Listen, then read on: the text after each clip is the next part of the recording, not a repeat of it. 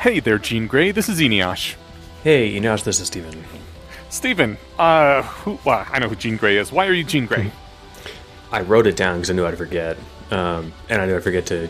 I was feeling uninspired this week, so I went with the first name that occurred to me.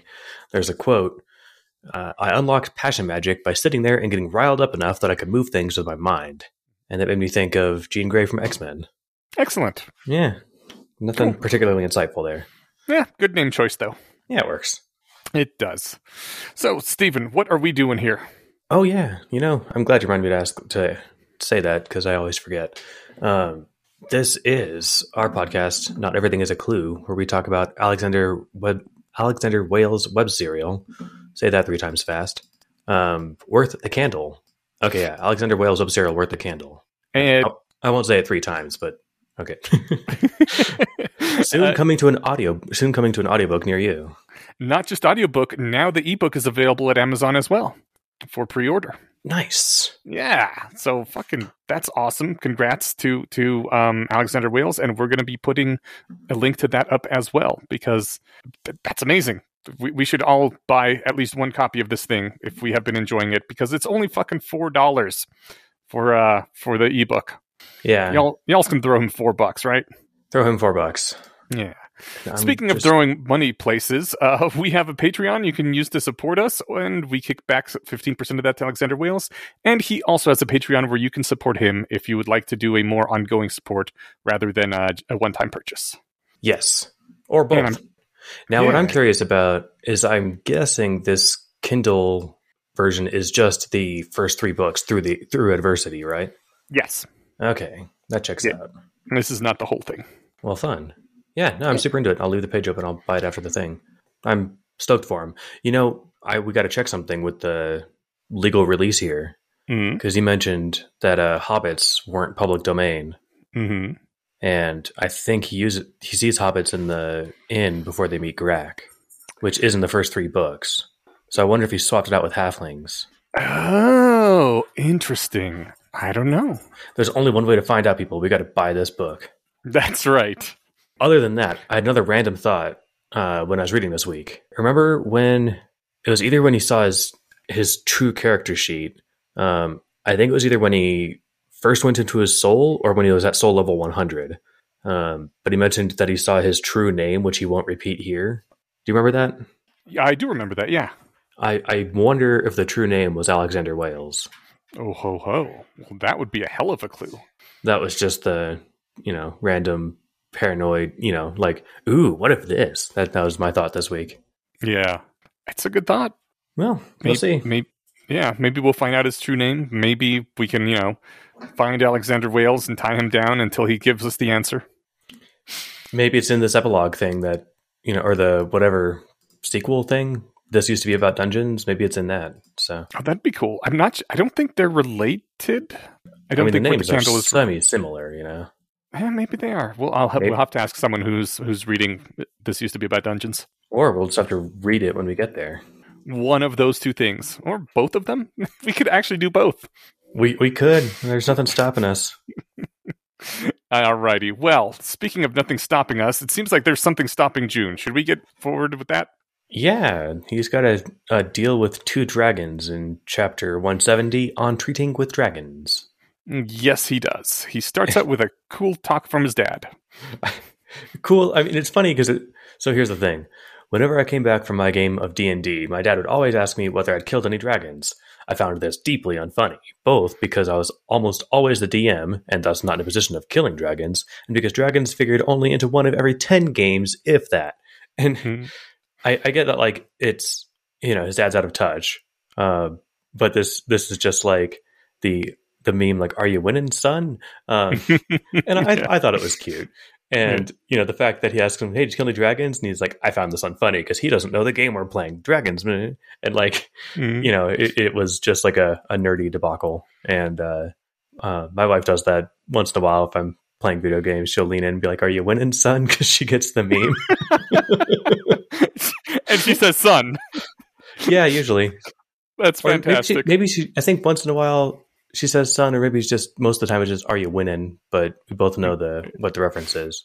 Yeah. Um, but anyway, I, liked that quote. It it was so adorable that I almost forgot I was being blue balled about the dragons that just showed up.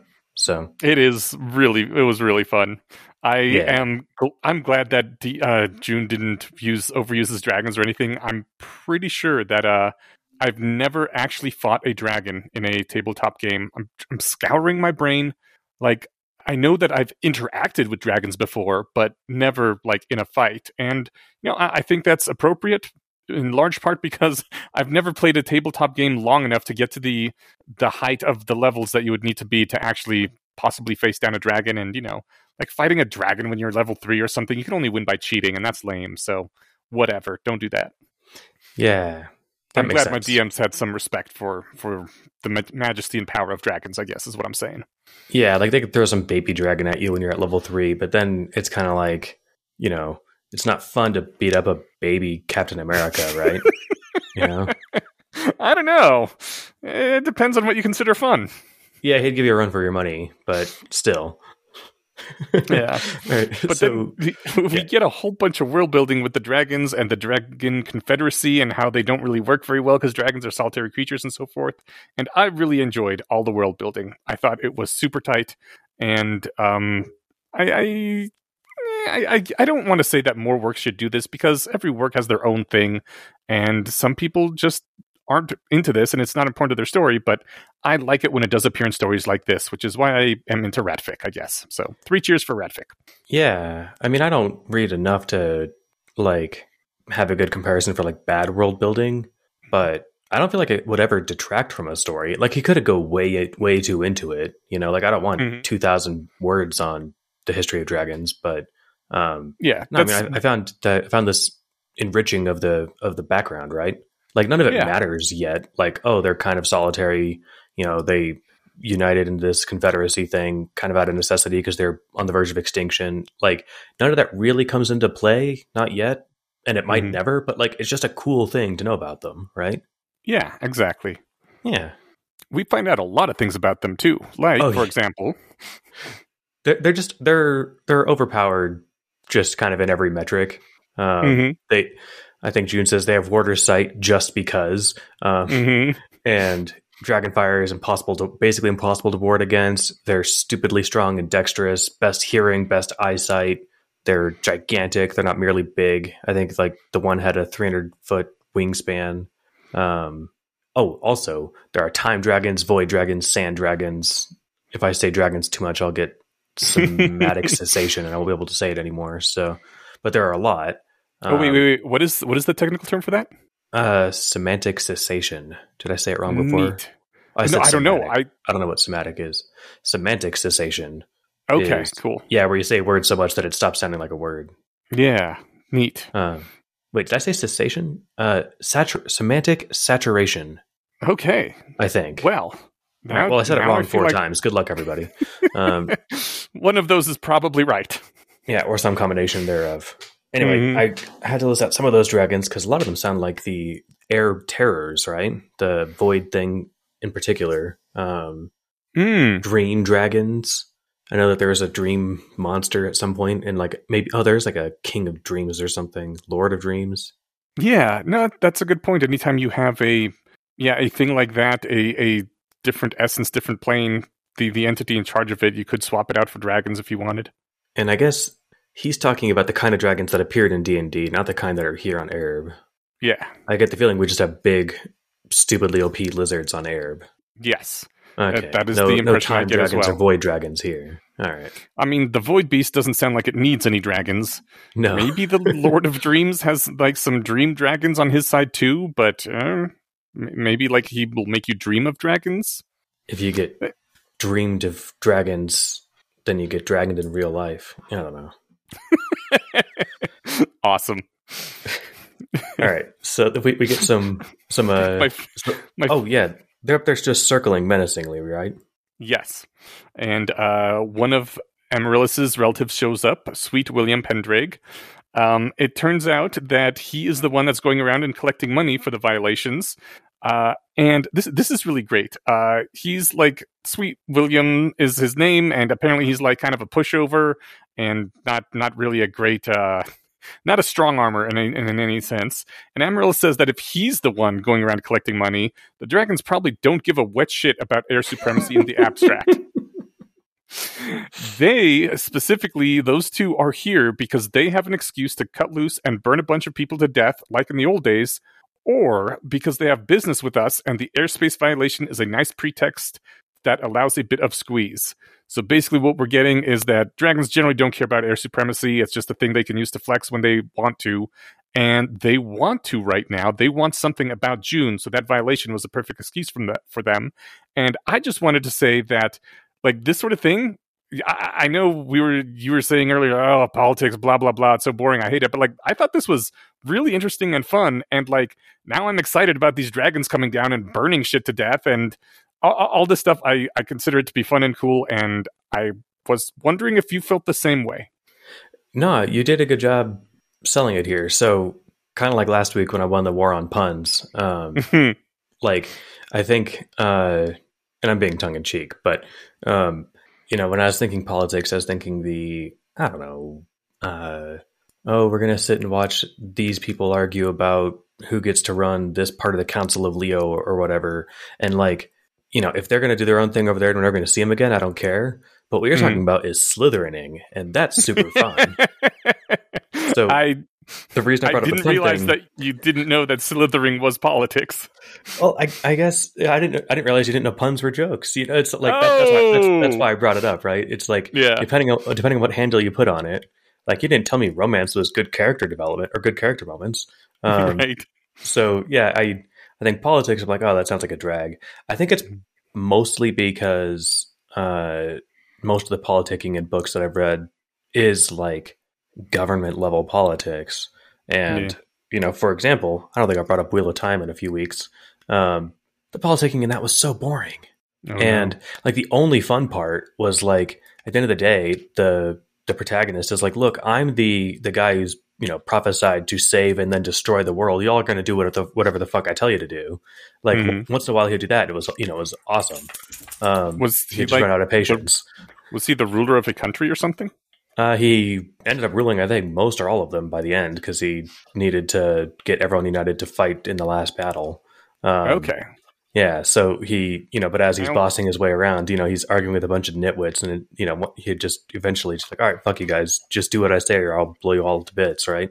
Um, I mean, maybe he should have just led with that one. Although yeah. it's always nicer to have people willingly on your side. I think that's that might be it, and I it's been a while since I've read them at this point that I can't remember how often or how quickly he retreated to that. But mm-hmm. um, it also started, you know, random farm boy, you know, background. So the uh, immediately jump to "I will kill you if you don't do what I say" probably wasn't his first thought. Um, mm-hmm. But anyway, yeah, no, the the politicking seems like it's going to be a lot of fun because now it's just like, uh, you know, Lucius Malfoy versus Harry, you know, with Quirrell and Dumbledore and all this. Uh, conniving and, and plotting. Like this is super. Ex- that that's right up my alley.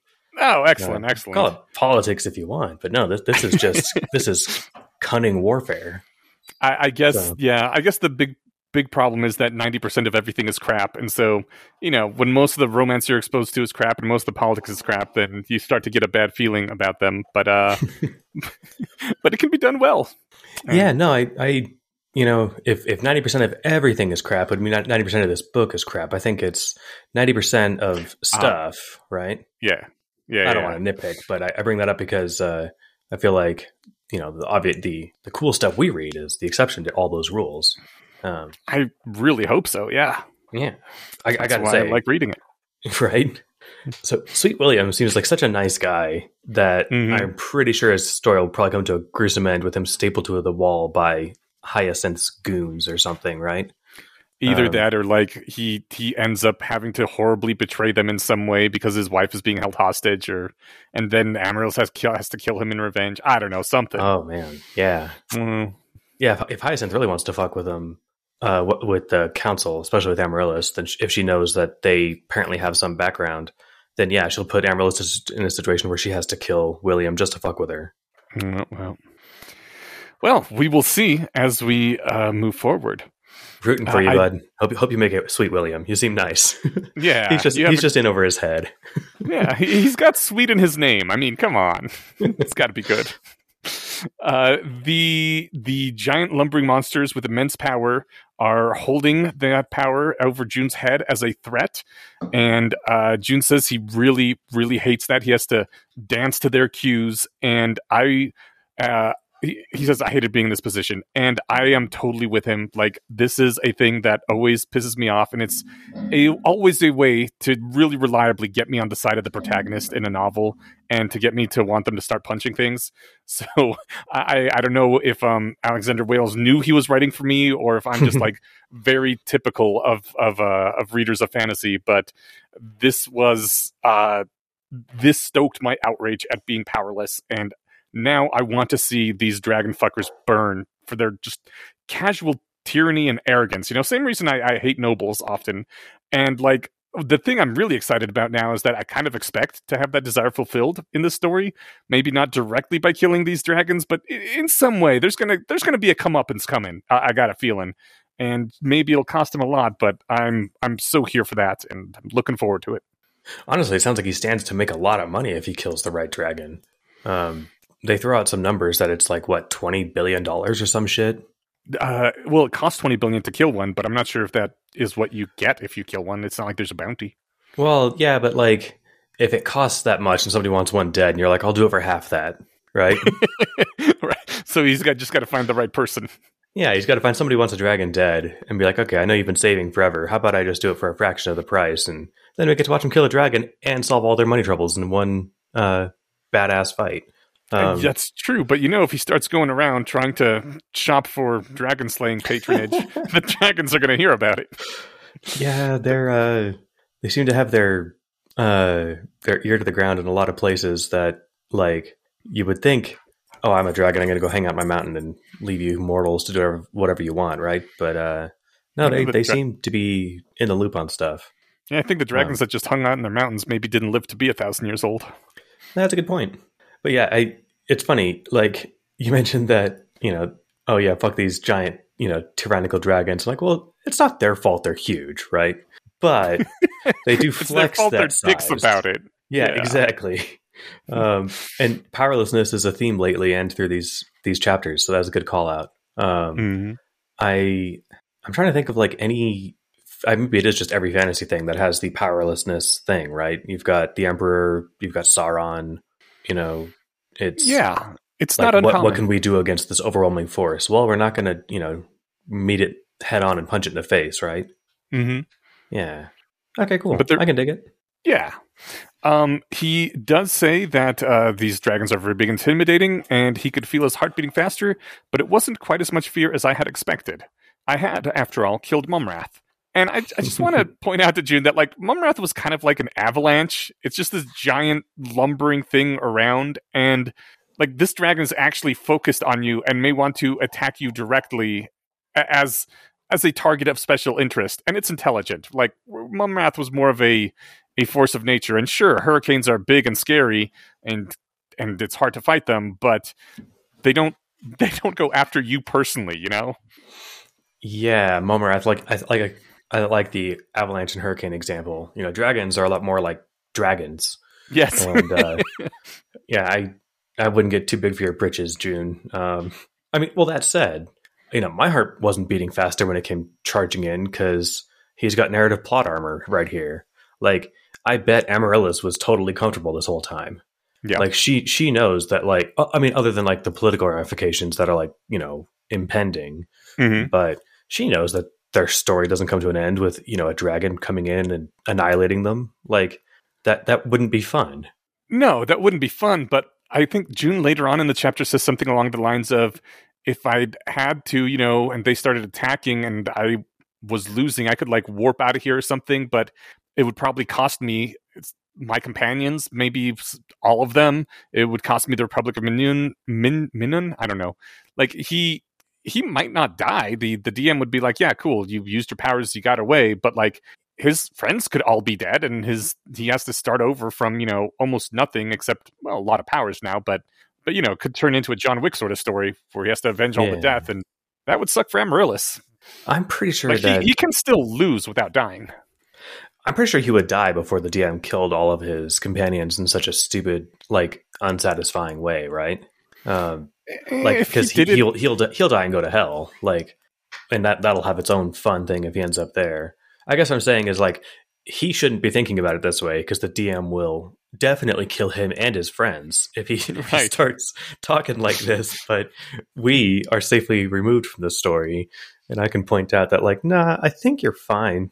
Like, so yeah, I mean, these, these we, dragons aren't going to come in and kill you because that would be so unfun. we we know there's a hundred chapters left, so it's not like it's a uh, it's a mystery. The story's going to keep going, but I do think you know the slaughter destroy things. It's it's a way this could go. Yeah, it could. I, I don't see a party wipe happening, but I will be uh, interested to, if, if I'm proven wrong. Yeah. Okay. All right. Tommel is the black dragon, uh, and he's the black dragon, right? Yeah, the other one's gold. And there was Okay. some thing with like if they're metallic, they're nice. If they're color, That was in co- yeah, that was in traditional D and D. It doesn't apply here, I don't think. it also like what if you're gold colored, but you're not gold plated dragon? That that didn't make any sense to me actually. But I- If it's, you mean if it's just the yellow? well, I mean, you know, a, a amber-ish yellow that looks gold. You know, I mean, is it just the color gold, or is it actually a metallic? I, I don't know. That's why I don't get the rules. The rules are saying, like, metallic- metallic. Yeah, I, I guess, I guess from a distance you couldn't tell. Maybe even up close. Like, is that onyx or is that black paint? Oh no, I'm being stepped on. Like, no, no, because the metal has a distinctly different like sheen. As- in- in- I mean, maybe not like in the dark, you may not be able to tell, but anything, anywhere there's a light source, a sun, a Hmm. moon, anything to glint off your scales. You get a glossy, you know, uh, what do they call that? That it's like a clear coat for gonna- your nails. They're gonna varnish their na- their scales. Why not? Well, I because then they'd be expected to be good, and and they couldn't burn down evil, that's villages. exactly what I'd want people to think. but then you'd have to act good, and then if you're a shiny, good acting dragon, you're basically just a good dragon. Until you turn in, uh, turn out not to be a good dragon. Mm. No, they would never see it coming. That's a not wrong, I guess. Maybe All there's right, other well- tests. So I, I got the impression that Tommel is here and he doesn't really quite know why. He's like, well, you all right? We've we've got some sky law violators. You need some you need some muscle. Fine, I'm, I'm coming along, right? Yeah, Yeah. and and, and he, he's like, yeah, what? Why are you here? Uh, because she she starts needling him or something, and she said, "It'll be harder to kill two dragons than one. Having you with me increases the chance that I will survive this encounter." And that was like a holy shit moment for me because before that, I thought they were just you know here to intimidate and bully June. And with that line, I was like, "Oh my god, they they legit are scared. At least she is putting a decent likelihood on her dying if she comes here alone." And my expectations turned quite a bit there. Like the dragons are apparently not here just to be assholes. They understand that June is a threat and are reacting appropriately. Well, at least she is. Um, Yes. The other one doesn't seem Yeah, to I- quite get it. no, I Um, think he's a little dim. Yeah, and I think she's like, all right, go fly up and do circles, and if I die, destroy the island, right? Yeah. And he's like, all right, that I can do. And I think she bribes him with like, you can have some of my stuff or whatever. Um, but yeah, it Yes. described the dragons when it was giving their long list of like, here's how awesome they are, Mm. as not much more intelligent than a particularly clever human. Mhm. Which, as I read it again, it actually is a solid compliment. My first read on that was like, oh, okay, they're they're not much more intelligent than a. I guess I didn't grok properly the particularly clever human part, yeah. but they're not like super intelligent, right? no, no. Uh, so I, but then this whole thing, I'm like, oh, okay, we're she's got some 3D chess going on here.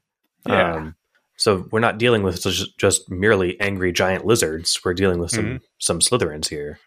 Has the chess been downgraded to 3D in the modern parlance? Uh, I- Like I, I- think I heard it get up to 5D at one point, and maybe someone like went up to 6D. I think it'll depend on the situation. Right now, this seems like a, a mere 3D move. Okay, You know, cool. she, she brought back up so that you know she has less of a chance of getting killed. Like, you know, that that's not exactly. Uh, I don't know. trying to think of a 5D. mo- That's not like um, fucking uh, Blaise Zabini tying the Christmas uh, war, right? Like, yeah, or Dumbledore orchestrating that. That was 6D chess. yes, I guess Dumbledore's would be 60. I just, I, I, I, sometimes hear the term used in such flippant ways that, I mean, originally it is supposed to be the 3D chess from Star Trek, but like some people are going up to like, oh, just, you know, that was a slight subtle thing. Wow, that was some 7D chess there. And I'm like, that there's some serious D inflation going on if that was a 7D move. People often exaggerate the size of the D. yeah, I guess so. All right, so I had I had to deliver that joke. What I was gonna say was uh, when you mentioned like they they go up to whatever level. I learned last week that uh, IMDb, uh, the website, you can rate movies on a scale of mm-hmm. one to ten. Yeah, uh, there's one movie that you can rate up to eleven. Oh, is it um the the, the huge in Japan one? This is Spinal Tap. Yes. All right. Cool. That that is where the phrase "it goes up to 11 comes from. Yeah, well, that's really cool that they made it's one exception. more than ten. Yeah. cool. Okay, so um, the they're talking. The dragons are talking about uh, why they're here, and particularly not the dragons. Parasov does because Parasov is the smart one, and she says that uh, when Uther abdicated, we worked for decades to determine whether or not we could have seen his like coming, and how we might determine if he had returned every criterion on our scoring guideline but one has been met. And I don't know, like I I guess I didn't quite grok just how big a deal, not just how big a deal Uther was, but like when someone like that affects the world, how much of an impact it makes for generations down the line. And I mean, I guess we've used the the example of Jesus before, and I suppose that's not wrong. But like no one here is going around being like, well, how could we have determined whether we could have seen Jesus coming and uh, how might we determine if he has returned? Uh, because I, I, guess he wasn't, you know, real enough for that to matter. but, uh, but like Uther was apparently a really big fucking deal, and a lot of people realized it. And I, I I'm kind of ad- admiring them for how cautious they are because we apparently I, I, guess i used the jesus example earlier but like we can't even get our shit together enough to be prepared for a real pandemic. Like this one we got hit with a softball and that's great but like if we got hit with a real pandemic i don't know if we would survive that even though we just had a fire drill version of it. So grats to Aerbians for being better at thinking than humans are. Yeah we failed the dress rehearsal for sure. Um like i think there are people who are trying to look for the foretending or the pretendings of the second coming of Christ or something, right? But it's not yeah. clear like how much actual work that that is, rather than just like reading the Bible. Um, it's yeah, basically so, whatever is happening in the news that's bad is a sign that Christ is here, right? um, but yeah, so it seems like any group with like enough long-lived participants or, um, I guess, well connected, um, you know, because like for the average dirt farming muggle, like if Uther comes back, they're just like, well, fuck, I'm probably going to get killed in some quest, right? Um, right? You know, they've got jobs and whatever food to buy. So, like, but, you know, the council, like that uh, was on and this dragon group, they're like, yeah, this was a big deal. And they, I don't know, it's kind of like, you know, Uther was basically an extinction event, right? Yeah. And so they're like, okay, how could we have seen this coming? And, you know, let's keep our eyes open for that shit going forward. Um, mm. You know, I I'm with you that I I I don't know. I think I'm optimistic. I, maybe I just I'm not, I don't know if it's unrealistic optimism or whatever, but I would like to think that if the pandemic was the size of two giant Godzillas that was and it was smashing cities, then humanity could actually get its shit together. Um, you know, maybe not. May, that's no. I guess that's kind of a good point because the the the COVID wasn't nearly as big a deal as it could have been, and and so I, I maybe it's unfair to say that we couldn't get our shit together because a lot of people were like, well, obviously we don't need all these restrictions as much as everyone's saying, and uh, that probably made a big difference as to how coordinated the human race actually became when it looked like this was more of a power grab than a uh, than an extinction level event. So yeah, maybe if it was like you know a zombie virus coming, people would be like, oh shit, this is the real thing here. Well, I was I was actually thinking of like actual Godzilla monsters, like the kind that Uther fought, right? Oh, like, okay.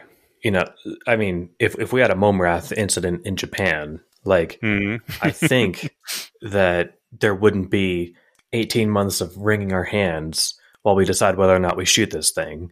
Um, yeah. Now, that said, if we had some virus that was running around, you know, with a 90% transmissibility rate and a 50% mortality rate, um, and a two week incubation period, like, uh, Yeah. I, I don't know if you'd have people who would just steadfastly insist on going out, licking doorknobs, and claiming it's all a hoax as they step over corpses to go to the grocery store, or uh, well, that would be a would- quickly self-solving problem. I guess you're right. um, there was a movie that came out this year called uh, "Don't Look Up," which is Oh yeah. like a really heavy-handed joke about how poorly the pandemic was handled. Um, Mhm. But the one sentence summary is this uh, astronomy PhD student sees a meteorite heading for, or he sees a planetary object. I forget what they're called, Cheap. meteoroid, meteor. Uh, meteorites coming. They've got like over a year or something, or some months. I can't remember. But like they go to the White House, and the president's like, "Okay, well, we need our own scientists to look at this because this is bad for my poll numbers." They go to the news, and the news is like, "Oh, well, that sure sounds like it would be a bummer." Anyway, coming up next, dogs or Mhm. whatever, right? Mhm. and then it ends with like you know people in the streets with flags that are like "Don't look up," and Yeah. because at this point you can see it with the naked eye. I'm like, okay, yeah, it's a little heavy handed, but if you if you take the, it doesn't try and take itself too seriously, so it gets away with it. It wasn't that Mhm. great of a movie, but it, uh, especially because you walk away with it, walk away from it thinking like this isn't impossible. it's kind of a bummer. I Uh. yeah, I agree. It was it was a little too farcical, I thought, but uh, you know, it was it was all right to watch. Oh yeah, yeah. I think mainly it just kind of like at the end of it, I'm like, I find this disappointingly plausible, and I don't feel good about that. Yeah. I, I like to recommend things I can feel good about. Um, oh, I, I found I found the scene where like at the last minute they uh, abort all the nukes because you know just a few seconds ago the guy came in and was like actually we could make a lot of money here.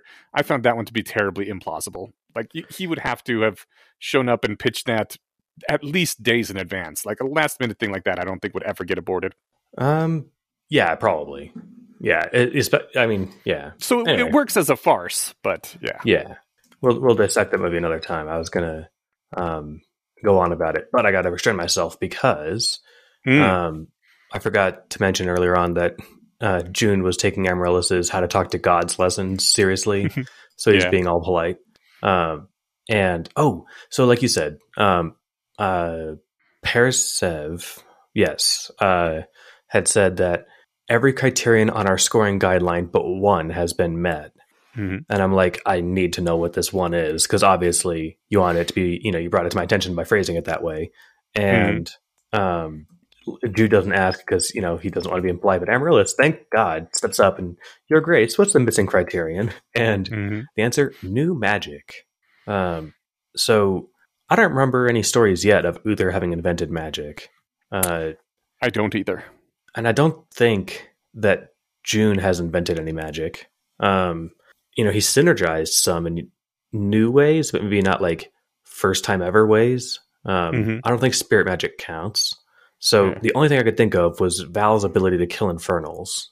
Ooh, that is a very good thought. I think that totally counts. But I wonder, yeah, I guess, you know, new magic, it doesn't necessarily say that Uther did it, right? Oh, you know, Hmm. like how skin magic was for Everett?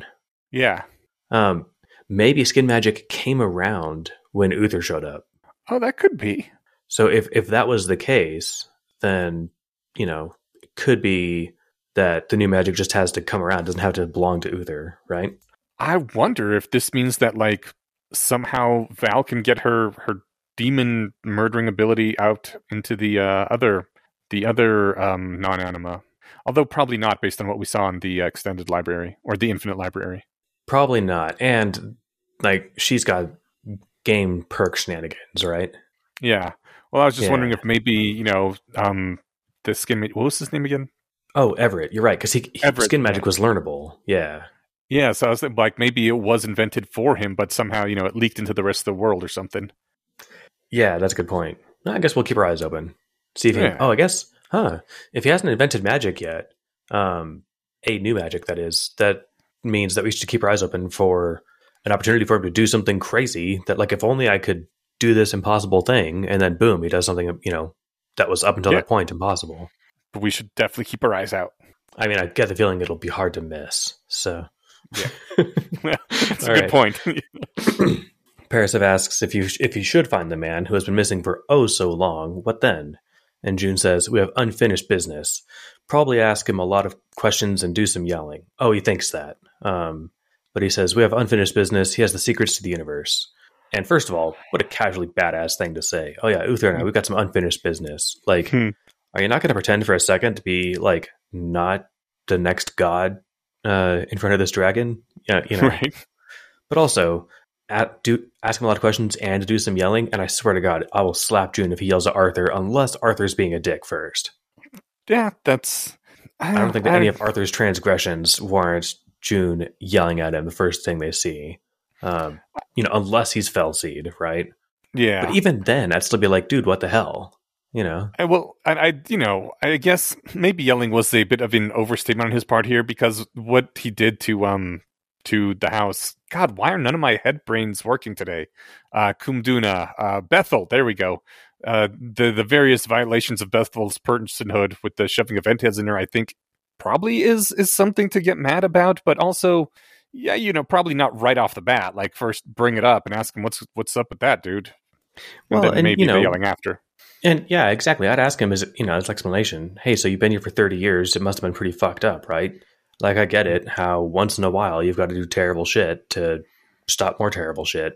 I don't know. I'm super sympathetic. Like I get he tortured a thing that asked not to be tortured, but like he had been through a lot, and this this kind of thing probably needed to happen once in a while. So Yeah.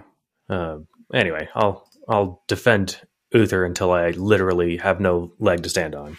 Um, he asks, uh, Joon asks, "What's your hoard?" And apparently, dragons hoard different things. I thought it was gold for all of them. Mhm. Um, and he says, "Well, I'm asking because I might have something to offer you." And she says, "Stories." And he's he nods, or he says he says stories, and he's trying to not to smile, but I just see him like nodding and smiling, like, "Okay, yeah, I I think we can reach an arrangement." Like. Mhm. I happen to be real good at stories and have Mhm. access to a whole bunch. Um, so clearly a match made in heaven or That- by DM shenanigans. I mean, DM, shenan- DM shenanigans are basically heaven, right? Since DM is God. that makes sense. So yes, literally a match made in heaven. That's right. But now they have a now they basically have a dragon friend. Take that cousin plant name. Um, I wouldn't go so far as to say friend yet. me either, because Joon forgets how leverage works, and Parasep immediately threatens him with death unless he gives her ten stories right now. Yeah. And um, like I was like, oh yeah, man, you you you need to. I mean, I don't know exactly how I would have leveraged the situation, Mhm. but I don't know. I wouldn't. This this this obviously, and this is awesome too. Parasep is ahead of him on this. She's like, you know, we need to work out a different arrangement because otherwise, I could just threaten you for more stories, and you'd have to keep delivering them, right? Yeah. Yeah. Like this this is not going to be sufficient. So I'll give you a quest. We'll get there later. Um, Mhm. like I want to talk about the Dragon Nose Earth stuff a I considerable amount. I thought that was huge. Okay, good. the- so it's not just the- me. They're talking about the stories and stuff, and she asks him from Earth, and like my jaw dropped, and I was like, "Geez, this must be what it's like to all the people when Joon just casually drops massive bombs on them. It's just like out of the blue from Earth. I'm like, holy shit, she knows about Earth. Do all the dragons know about Earth? Is it just what what's going on here? Like it was a thing. Yeah. No, I, I I'm with you. I mean, it seems like she has more inside scoop on stuff Uther did than the average dragon. I mean, the only other one we've met doesn't seem to like he didn't even know that Uther did a you know some light mini genocide. Yeah, Um, yeah. So, like, it, I doubt it's that well known. But yeah, Mhm. and you know, does she think that Earth is a real place? Does she know it's like another part of the Matrix? Is she aware of the nature of her reality? Um, Mhm. Does she think it's like another plane? You know, like the Infinite Library or the Plane of Fire? Um, Mhm. Apparently, Uther had an entad that let him take steal stories from Earth. Um, Wait, no, I thought he had an entad that let him copy books or make books or something. Joon says, I have an entad that can re- recreate books from Earth. And she says, the same entad that Uther had, question mark? Um, Oh, maybe she maybe she thought that Uther had an entad that could do that. Didn't realize that it was because he was dream skewered. Oh, that's possible. I like that. You know, Uther wrote the books himself, right? Mm-hmm. Um, Amaryllis hands the dragon, you know, books with what ISRB is that the the you know with all the the tagging and stuff on it of that says this is from Earth, right? Yeah. Um, so anyway, super curious how this dragon knows about Earth, what exactly it thinks Earth is, what it suggests about its own reality. I don't know what else to make of that. Um, you know, it knows that Uther stole Earth stories through one way or another. Um, but I don't Is it- know. Hold on a sec. I'm thinking maybe it's not ISRB. I think ISRB sounds right. Now I want to Google this. Do it. Mm, ISBN. ISBN. That sounds better. Yeah. ISRB is your uh, basically your credit score. Sorry, Uh, I, I just I got nerd sniped there. Uh, back back to what we were saying. What were we saying? no, no, that's important. I, I totally get the uh, the impulse, and I'm glad I now have a, have a word for it. Nerd sniped. Um, Have you okay, seen sorry. that XKCD with nerd sniping? no, I haven't. Oh my god. Okay, I'll, I'll have to link it to you. It's great. Perfect. Okay, so the dragon says, "No, no, th- this isn't the way to do it. I don't think that bribery is the way. Instead, let me give you a quest." And Mhm. to call it a quest seems a little, you know, on the nose. Um, because he already has this exact quest. well, he already has this quest, but to use the the vernacular quest, right? Not I'm going to give you a job, or I'm going to going to going to give you a mission. Eh, they're they're. I mean, she's over a thousand years old, and she comes back from the fantasy times when people use the word quest more often, right? Like Yeah. Dumbledore says he's giving Harry a quest, and he talks that same kind of way. Dumbledore is acting like his life runs on story logic, though, Yeah, which it does, um, kind of. But I guess Is- technically, literally, it does since he's in a story. right. But does Parasep know that her ri- her life runs on story thinking? Well, Um, apparently she collects stories, so maybe she's like always in a story mind frame Oh. anyway. That's right. She's a connoisseur of, of stories. It okay, is yeah. her quest is a very common phrase in that parlance. Okay, that makes sense. I, I guess I I'd entertained briefly the idea that the DM was at least two different people this reading, um, The- and one oh, was maybe this dragon. Oh, that see that could be cool though. That could work. Yeah, He's just here to fuck with Joon a bit. yeah, exactly. It would be just to fuck with him because it's like no, he's being too brazen with his mentions of things he shouldn't know, unless about the DM's Earth just and- fucking with him. Right. Oh, nice. Yes.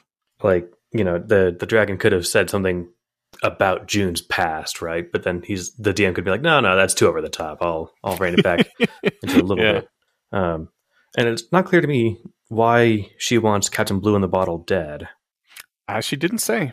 Yeah, I mean, it's it's funny too because you know he killed zombies five minutes after he got here. Yeah. No doubt, he's got some cool zombies that he keeps to himself, right? Yes. The elite sniper zombies. But this sounds totally doable. Uh, maybe he's got like a, a zombie magic that can slowly zombify you the closer you get to his exclusion zone or something, or to the center of it. I don't know. Like it's an exclusion zone, man. There's all kinds of shady shit that could be happening. Yeah. I mean, I'd have to go through the list again, and we don't know much about most of the things on the list, but I feel like some of them aren't that scary. I mean, I get why they're excluded. You know, there's, you know, uh, skin magic was excluded, right? Yes. Um, there, it, you get excluded just because you cheated. Yes. You know, so like, it sounds like. doesn't mean that you, you know, are necessarily overwhelmingly impossible to defeat. It's just like, okay, yeah, you're, you're. If this got everywhere, it would ruin the, it would ruin the game. So fuck Yeah, off with that. But if it's if it's not a big deal, then the other nations would have already taken care of it, right? Or maybe even this dragon would have taken care of it because she seems to want him dead. That's a really good question. What the hell? Okay, yeah, never mind. You're abs- unless this is a test and not a quest, Mm. because because if if the dragon can't do it, then okay, yeah, my estimates of how hard this guy will be to kill just went up by like a million. yeah. Because apparently, when they're done destroying a country or a, or a city, you don't like walk through the remnants of a city. You like be like, oh wow, look at this flat, barren wasteland. Yeah. Like th- there's not even remnants left, right? So by a test, you think maybe it's like stick him on Captain Blue in the bottle, but then it turns out he's actually a misunderstood hero, and the test is to see if Joon's going to realize that or Joon's going to kill him. I was thinking that the test is, can you kill this thing? Oh, okay. Well, yeah, that's another way to do it. Yep. Yeah. And it might also be like Uther went around doing this sort of thing all the time. This will help demonstrate if you're the next Uther. Yes, but then that's even more reason. Oh no, no, right? Because if he really is the next Uther, then she'd be like, okay, yeah, trying to kill him would be stupid because he's just going to Uther me to death. That's a good point. Yeah. Um, yeah. So you're one step ahead, and which means that that's probably where she was, right? Um, I, I, I, I I so. thought I hadn't that many steps ahead. I was just thinking that.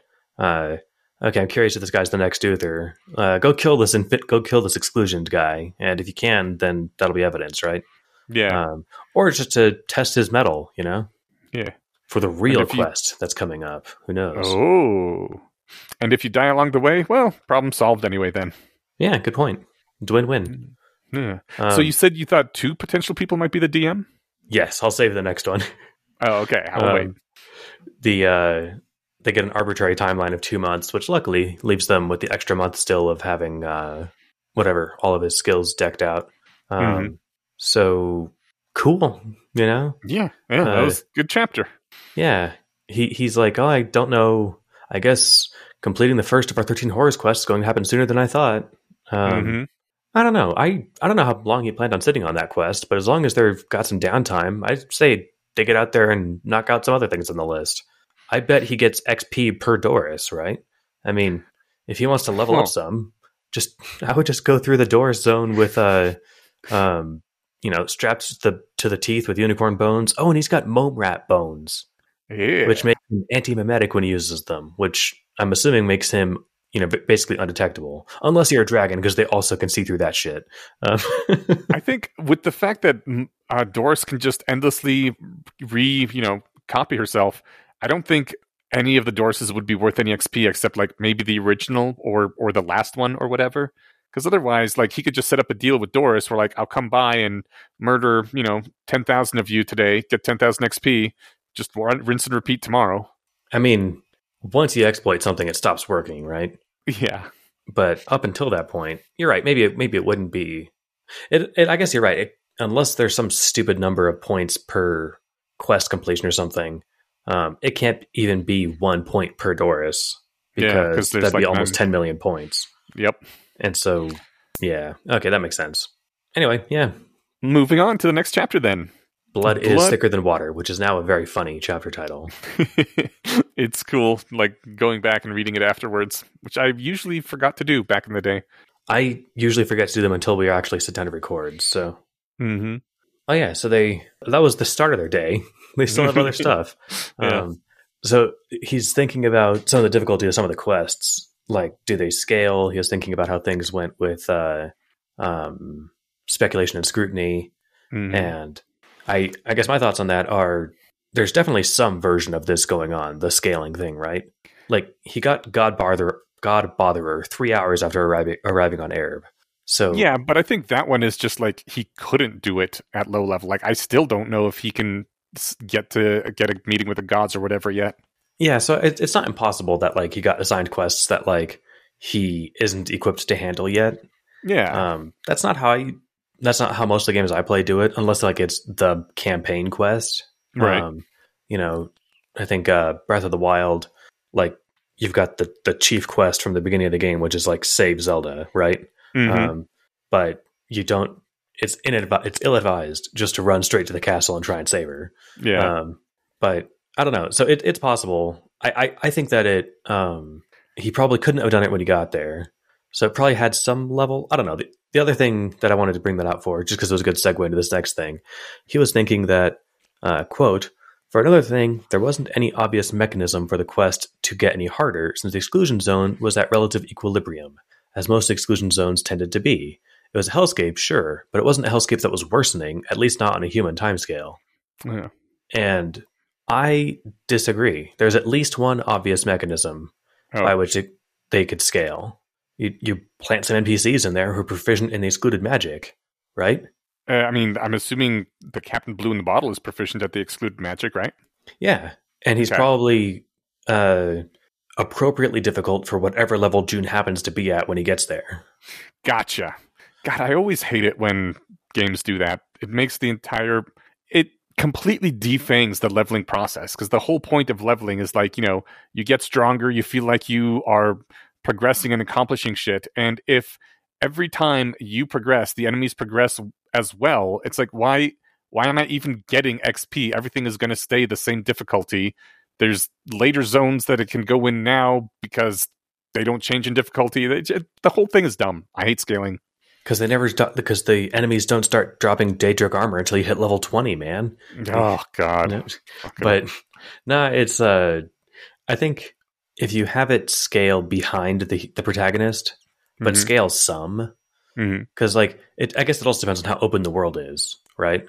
yeah. Um, God of War is a fairly linear game, uh, and the parts that aren't linear you can come back to later. Mhm. In fact, there are places where you go and you get stomped. You're like, okay, I'll come back and fight this thing later, right? Um, Yeah. But the if a, if a game's like truly open world, you don't want to just be fucked because you went south first, right? Um, well, I mean, then you can go back north. Yeah, but you might just think that's how hard the game is. Um, Um, if you've if you've ever played any sort of game like that before, you'd be like, "Oh, this is too hard of a zone for me, and I should go back." or this is Dark Souls. Yes, or that. yeah, if so, you, you get to like the the Firelink Shrine or whatever, or that's not what it's called. Whatever the the main hub area, and if you just go down these stairs, you're in this graveyard full of skeletons that are like you just get completely stomped. But Mhm. there's some of the first enemies you can come across, No shit. and so. And you know, you're like, you know, this is a hard game, so you're like, "Fuck it, is this just what I'm supposed to do?" Mhm. Um, and you can do it, but it's hard. well, anyway. then then you get real good. It's true. That said, though, I do think that that is if I was DMing, you know, like how hard am I going to make Doctor or Doctor Captain Blue in the Bottle? He didn't go to captain school to be called Doctor. Um, also, did we I- get why he was called that? Uh, I don't think so. Okay, we we got why the why the Z word is his, um, but we didn't get why it's blue in the bottle. Maybe it's the part of the logo or something. Um, Yeah. But yeah, I mean, like you know, am I going to make him level ten and just leave him there? Like, so Joon goes there at level five, he gets fucked, and he gets there at level thirty, then it's going to be a complete cakewalk. No, I want it to be fun, no matter when Joon gets there, right? Yeah. Well, I mean, the maybe this is why he got the quest right now because the DM was like, "Hmm, Joon's in danger of maybe out leveling this content pretty soon. I got to push him into it fast." That's a really cool idea.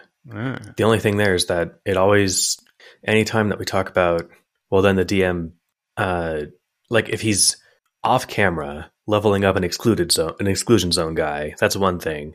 Mhm. If he temporarily hijacked a dragon's mouth and brain to make it say "Go kill Captain Blue in the bottle," yeah, then then he's being much more direct on stuff. yeah, And I- don't get wrong, that's completely plausible. But it Mhm. makes me bummed because, like, how often is he doing that? Is he doing that to all of his companions all the time? Is he doing it sometimes? Was he piloting Bethel when she did what she did and then just made her retroactively think it was her idea? Like, yeah. I there's, guess I there's don't- no way not to go crazy thinking about this, right? yeah, yeah. Like, I guess you can't really know until you can talk to him and he says yes or no, and then then if he says no, you got to decide if you believe him or not. So. Yeah, that's, it's, that's the infuriating thing about being in a world with an actual omnipotent God. Yeah, and and one who you know has shown himself to have a sense of humor and uh, or a sense of humor, not necessarily a good sense of humor, Right. and uh, you know a propensity to towards uh, being flippant when asked questions. Yeah.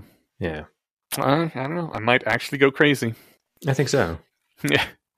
But uh, we aren't going crazy yet because Joon has a meeting with the water mage, uh, which she says it went off without a hitch, and I unlocked the magic with no further complications. Ah, can you imagine that? If something had actually gone right for once, and he actually had me for a second with that first line. Yeah, he I- had me there too. It Yeah. honestly, this is one of the best jokes in the book. Oh, really? Um, I mean, especially you know, reading it on small scale on my phone. You know, I read that and I was like, "Oh wow, went off with no complications." Okay, and then the next thing I see after the paragraph break is him laughing, and then top, you know, fourth wall break. Yeah, can you Mhm. can you imagine if it went well? No, It- the the water mage is my fucking mom. Like, yeah. Of course, it didn't go well. This is this book you're reading. yeah, it was awesome. Yeah. That, I don't know. I mean, it definitely was my most recent laugh out loud moment. So cool. Yeah, it was great. I I I don't know. I guess I should not have been overly trusting like that, but I tend to just trust people when they're telling me things, especially when they're the fucking narrator of the book, you know? Well, it's not often that he just outright lies to us, right? Mm-hmm. In fact, this might, you know, unless I think this like I don't know if this counts as a lie because he's he's joking at us, right? But Yeah, yeah, um, I don't I don't think that he uh, he doesn't do this very often. So No. for the most part, I read what he says with no uh, lens of can I trust this, right? Yes, I think it's probably the first time this has happened. Actually, Yeah, and it was Yeah. hilarious. right? It was perfect. I just like I always like when they turn around and talk to you. Mm-hmm. Yeah. So uh, he is talking with his mom and just kind of nonchalantly says, "Yeah, I talked to some dragons, like like it's no big deal," uh, because I guess he's just sort of a badass now. He's like, eh, "This is this is my life. I talk to dragons." Uh, but then we get a lot about him and his mom and his life growing up in that household.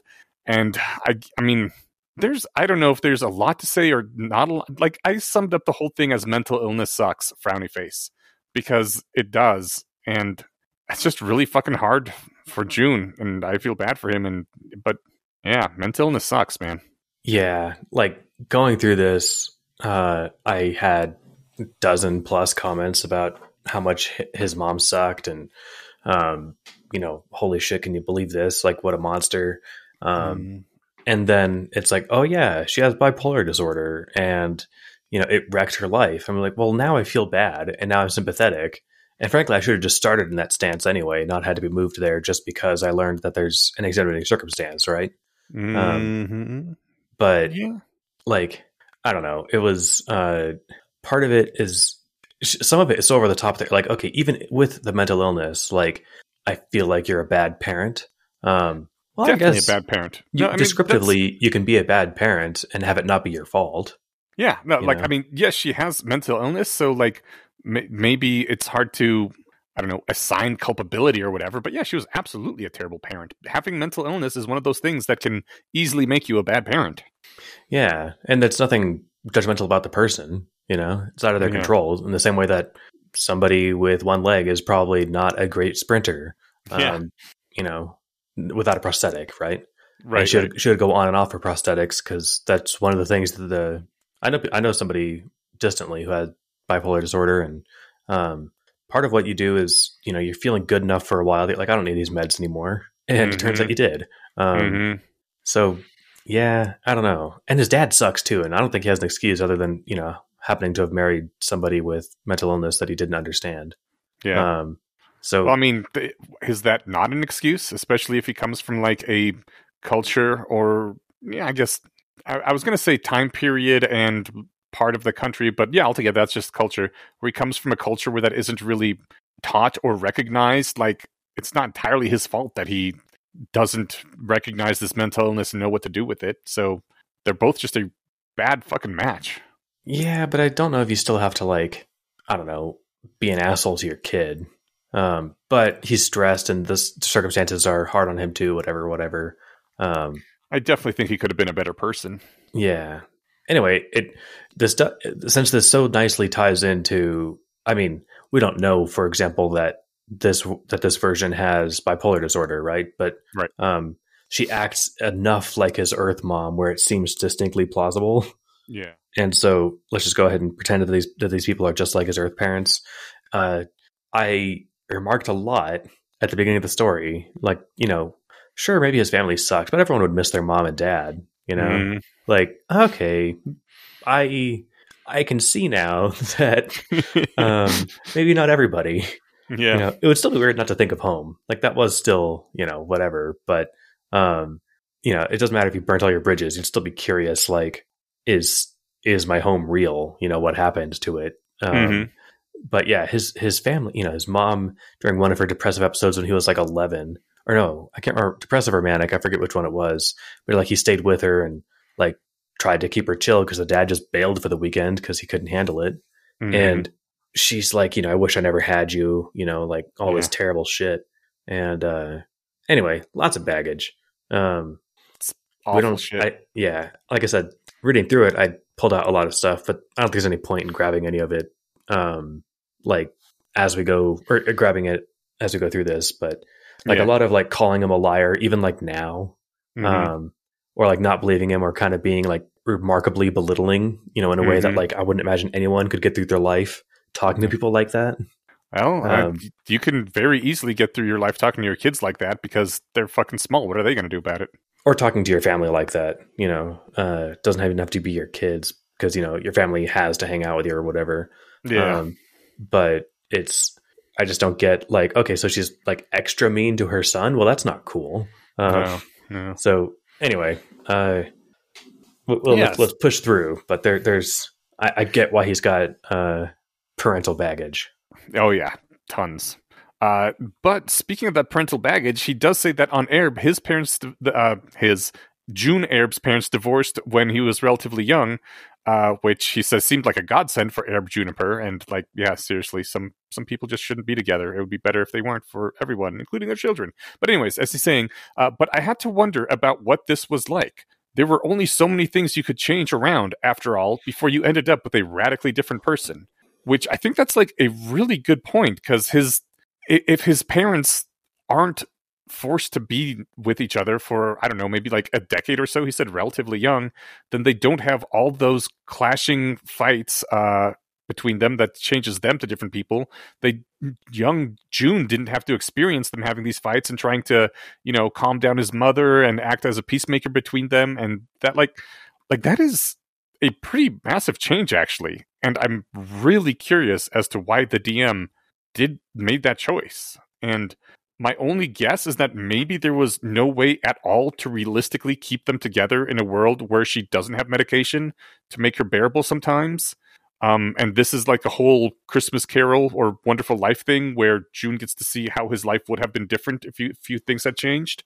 But she didn't seem like all that different either. Like I, I I'm a little befuddled by this move on the DM's part, unless you know, uh, unless he just couldn't figure out a way to do it, and he isn't super meddlesome. Yeah, it's interesting. Um, I'm glad you like. To me, the part that jumped out was like there are only so many things you can change around before you ended up with a radically different person.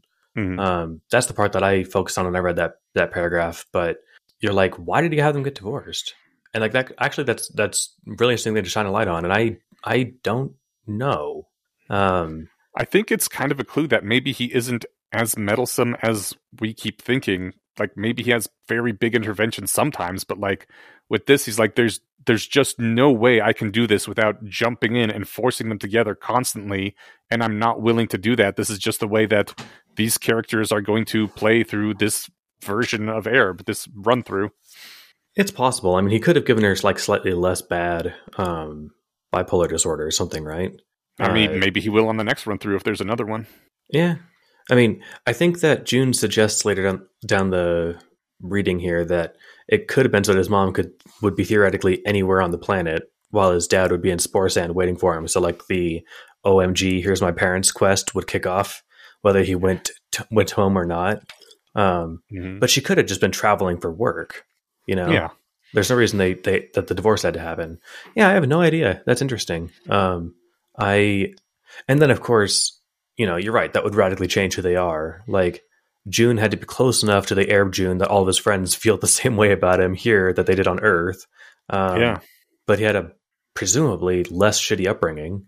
Um, I maybe something else came in to compensate for that to make it more shitty again. And you know, I guess it's not like you know everything magically got better with with them just because they weren't married, but it did stop at least their fighting, or maybe Mhm. lessened it. But yeah, at the end of the day, though, like he could have ch- the DM could have changed literally everything about you know his parents' lives or whatever, and then just made them the same people that they were on Earth because he wanted them to be that. You know, the Yeah, same way that point. like he might have rewritten history to put perfect armor in Bethel 500 years before Val got there to wear it. Yeah, um, yeah, So it could could, just be, be stuff like, like that. Yeah. Joon's warping into this world now. Going to alter these parents immediately to be like what Joon's parents were like. Yeah. Who knows? Maybe we'll find out. Maybe we will. So his mom is talking about uh, how she dealt with being herself, uh, this mentally ill person. She No, she's talking. She's talking about water magic, she- which is right? yeah, yeah, which is a metaphor for being uh, depressed. See, I Uh, felt all clever when I figured when I was like thinking along those lines, and then the book spells it out, and I was like, "Well, at least I'm vindicated." Um, yeah, well, you were t- you totally were all clever, and that's awesome. But yeah, uh, sorry. So grab grab the quote. she says you cope with it. You surround yourself with people who understand what it means, or if they keep not understanding, you cut them out of your life. And my question was, is this good advice? Because on the one hand, I think it's necessary sometimes. Uh, I've basically removed my brother and my sister from my life, although like not entirely. Especially now, my sister's come back in a bit because she's a bit better and she has uh, kids. But I mean, I know sometimes people just have toxic family, which they have to remove from their lives. Um, but like on the other hand, it also sounds like what she's saying is try to surround yourself with enablers, like something that happened to a friend of ours where they were being exploited, I think, by someone with some serious mental illness, but they're just such a nice person and such a good person that uh, they let themselves be be used like that. So I don't know. Maybe is there is there some kind of like middle ground I'm not seeing, or is it a balancing act where you you cut people out of your life for your own mental health, but uh, but people who fundamentally like a couple that just fundamentally cannot function together shouldn't force it either. Yeah, I'm torn. Like, I guess it depends on how you read what she's saying. Like, yeah.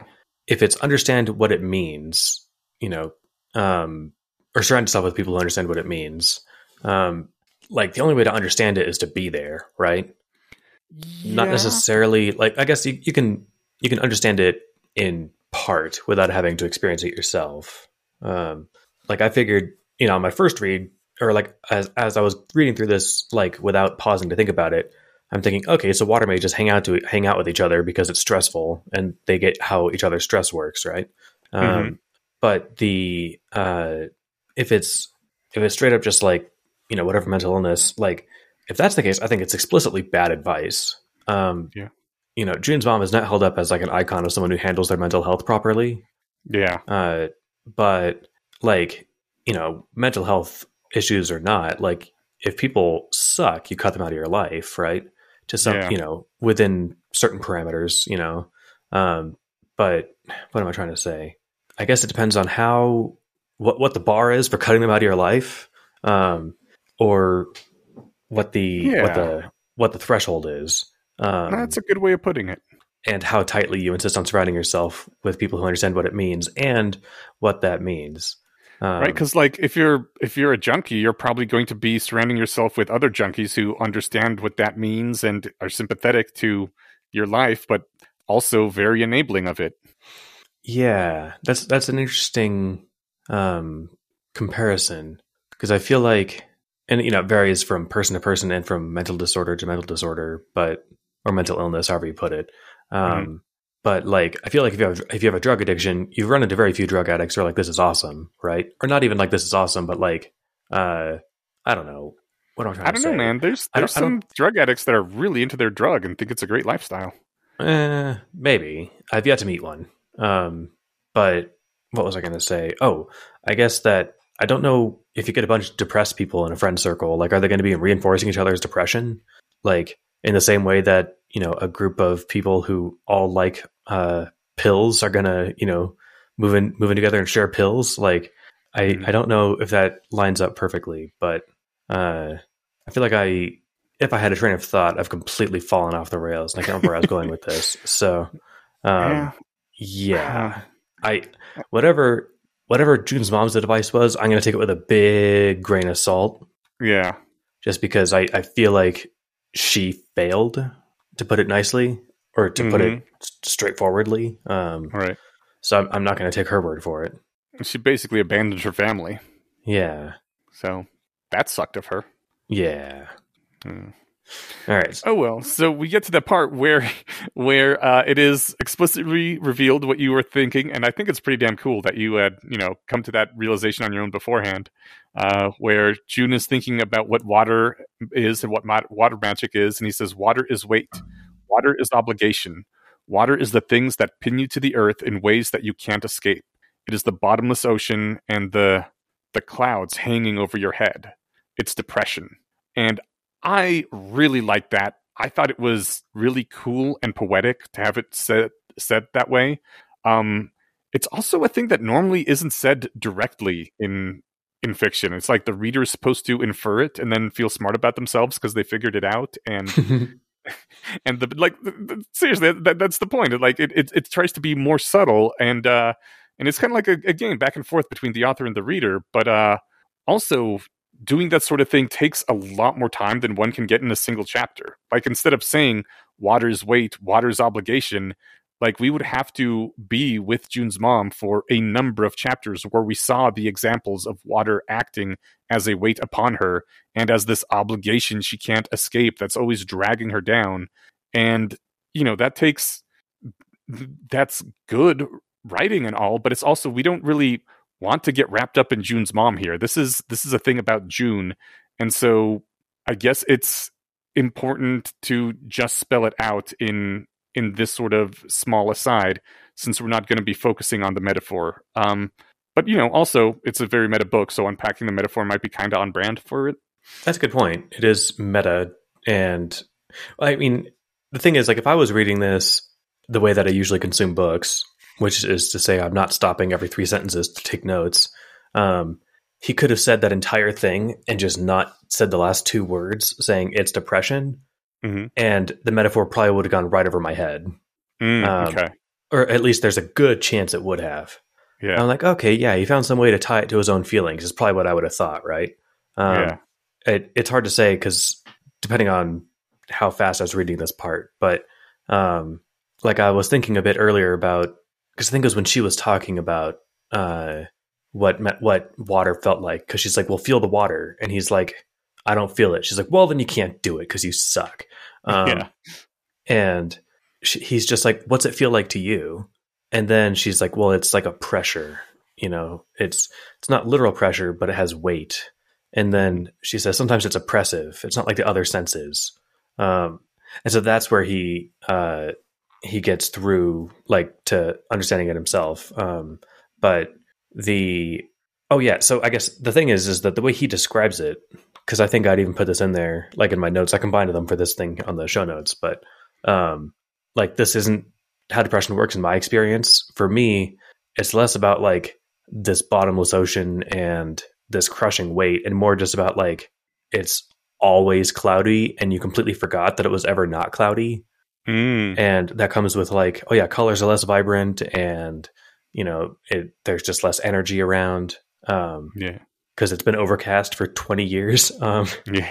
so, but but I'm told like my luckily my stuff's pretty like mild. You know, it's more like uh, anhedonia, which is the fancy that that's the the non pretentious way of saying that is that it's like just not happiness. Um, Mhm. But it's mostly managed now, so that you know I'm doing good. But uh, yeah. sh- shout out for taking care of your mental health. But I am told that more severe cases of depression is actually the more crushing stuff that June's talking about. Yeah. Um, And it- what's a bit of levity here, um, she's his, so he unlocks water magic with that thought. Um, and his mom's like, what are you, what in the world are you talking about? He's like, just trying to make sense of stuff. Sometimes if you look at things different ways, it can jar something loose. And she says, that isn't how it works, Juniper. And I'm like, apparently it is Joon's mom because it actually worked. God, she is the worst. It's, I just wish that she could be proud of him. I even put in there, I was like, how is she going to feel when he gets better than her by the end of their training session? I bet it's not going to be proud. Um, and How dare you? yeah, well, he does get water magic unlocked. And Yeah. the most, I think, a candidate for the most underwhelming perk that he's earned so far in the story. Uh, I- don't remember what it is. He can basically intuit the weather. Okay, That's so, it. So he's like a he's a weatherman. yeah. Okay, I mean they're, I mean- supposed to be kind of crappy at the low levels, right? Yeah, but it's it's like And it's already I- kind I- of a weak, crappy magic. It's yeah, it's kind of funny. Um, although at level twenty, he gets a perk that essentially, I think he can feel more like subtle bodies of water, including bodies of water that exist inside people. Um, Yeah. So I don't think that was a perk. That was just like a you know outgrowth of him getting to that high of a level that he started having more sensitivity. oh, you might be, you might be right. Um, okay, yeah, I think I think you're onto something because I don't see the exact perk for the or the text for the perk. Um, Mm. then yeah, in that case, he just gets you know like uh some games it's not like a mini map, but you get like a little bit of like a red radar where like an enemy's coming in. Yeah, yeah, He'll be he'll have that like next time he's dungeon crawling. yeah. That's a good point. That's going to come in handy, actually. Yeah, Nice. because the minimap option is permanently disabled. Yeah, but yeah, water magic seems like it's a pretty pretty weak magic overall. he has incredible range, apparently, which helps compensate for the fact that you can't really do anything at any sort of human scale. It's it's very large scale and across you know wide swaths of terrain and so kind of slowly affecting the weather stuff which it's not nothing but it also like wouldn't be very applicable to him. It'd be more of a thing that you want like a city manager to have. And like honestly it, it felt when he was describing it felt to me like kind of one of those simcity style games where you can like set large policy things but you can't go down and individually assign different people to different jobs and I thought, you know, that's that's kind of neat. That's a really good comparison. I had, I hadn't thought to make it that way, but I like that. So it says that they they struggled to do anything on the scale of a person, Mm. or even an, in, in or even an individual building. And I Mm. just want to point out that struggled doesn't mean can't.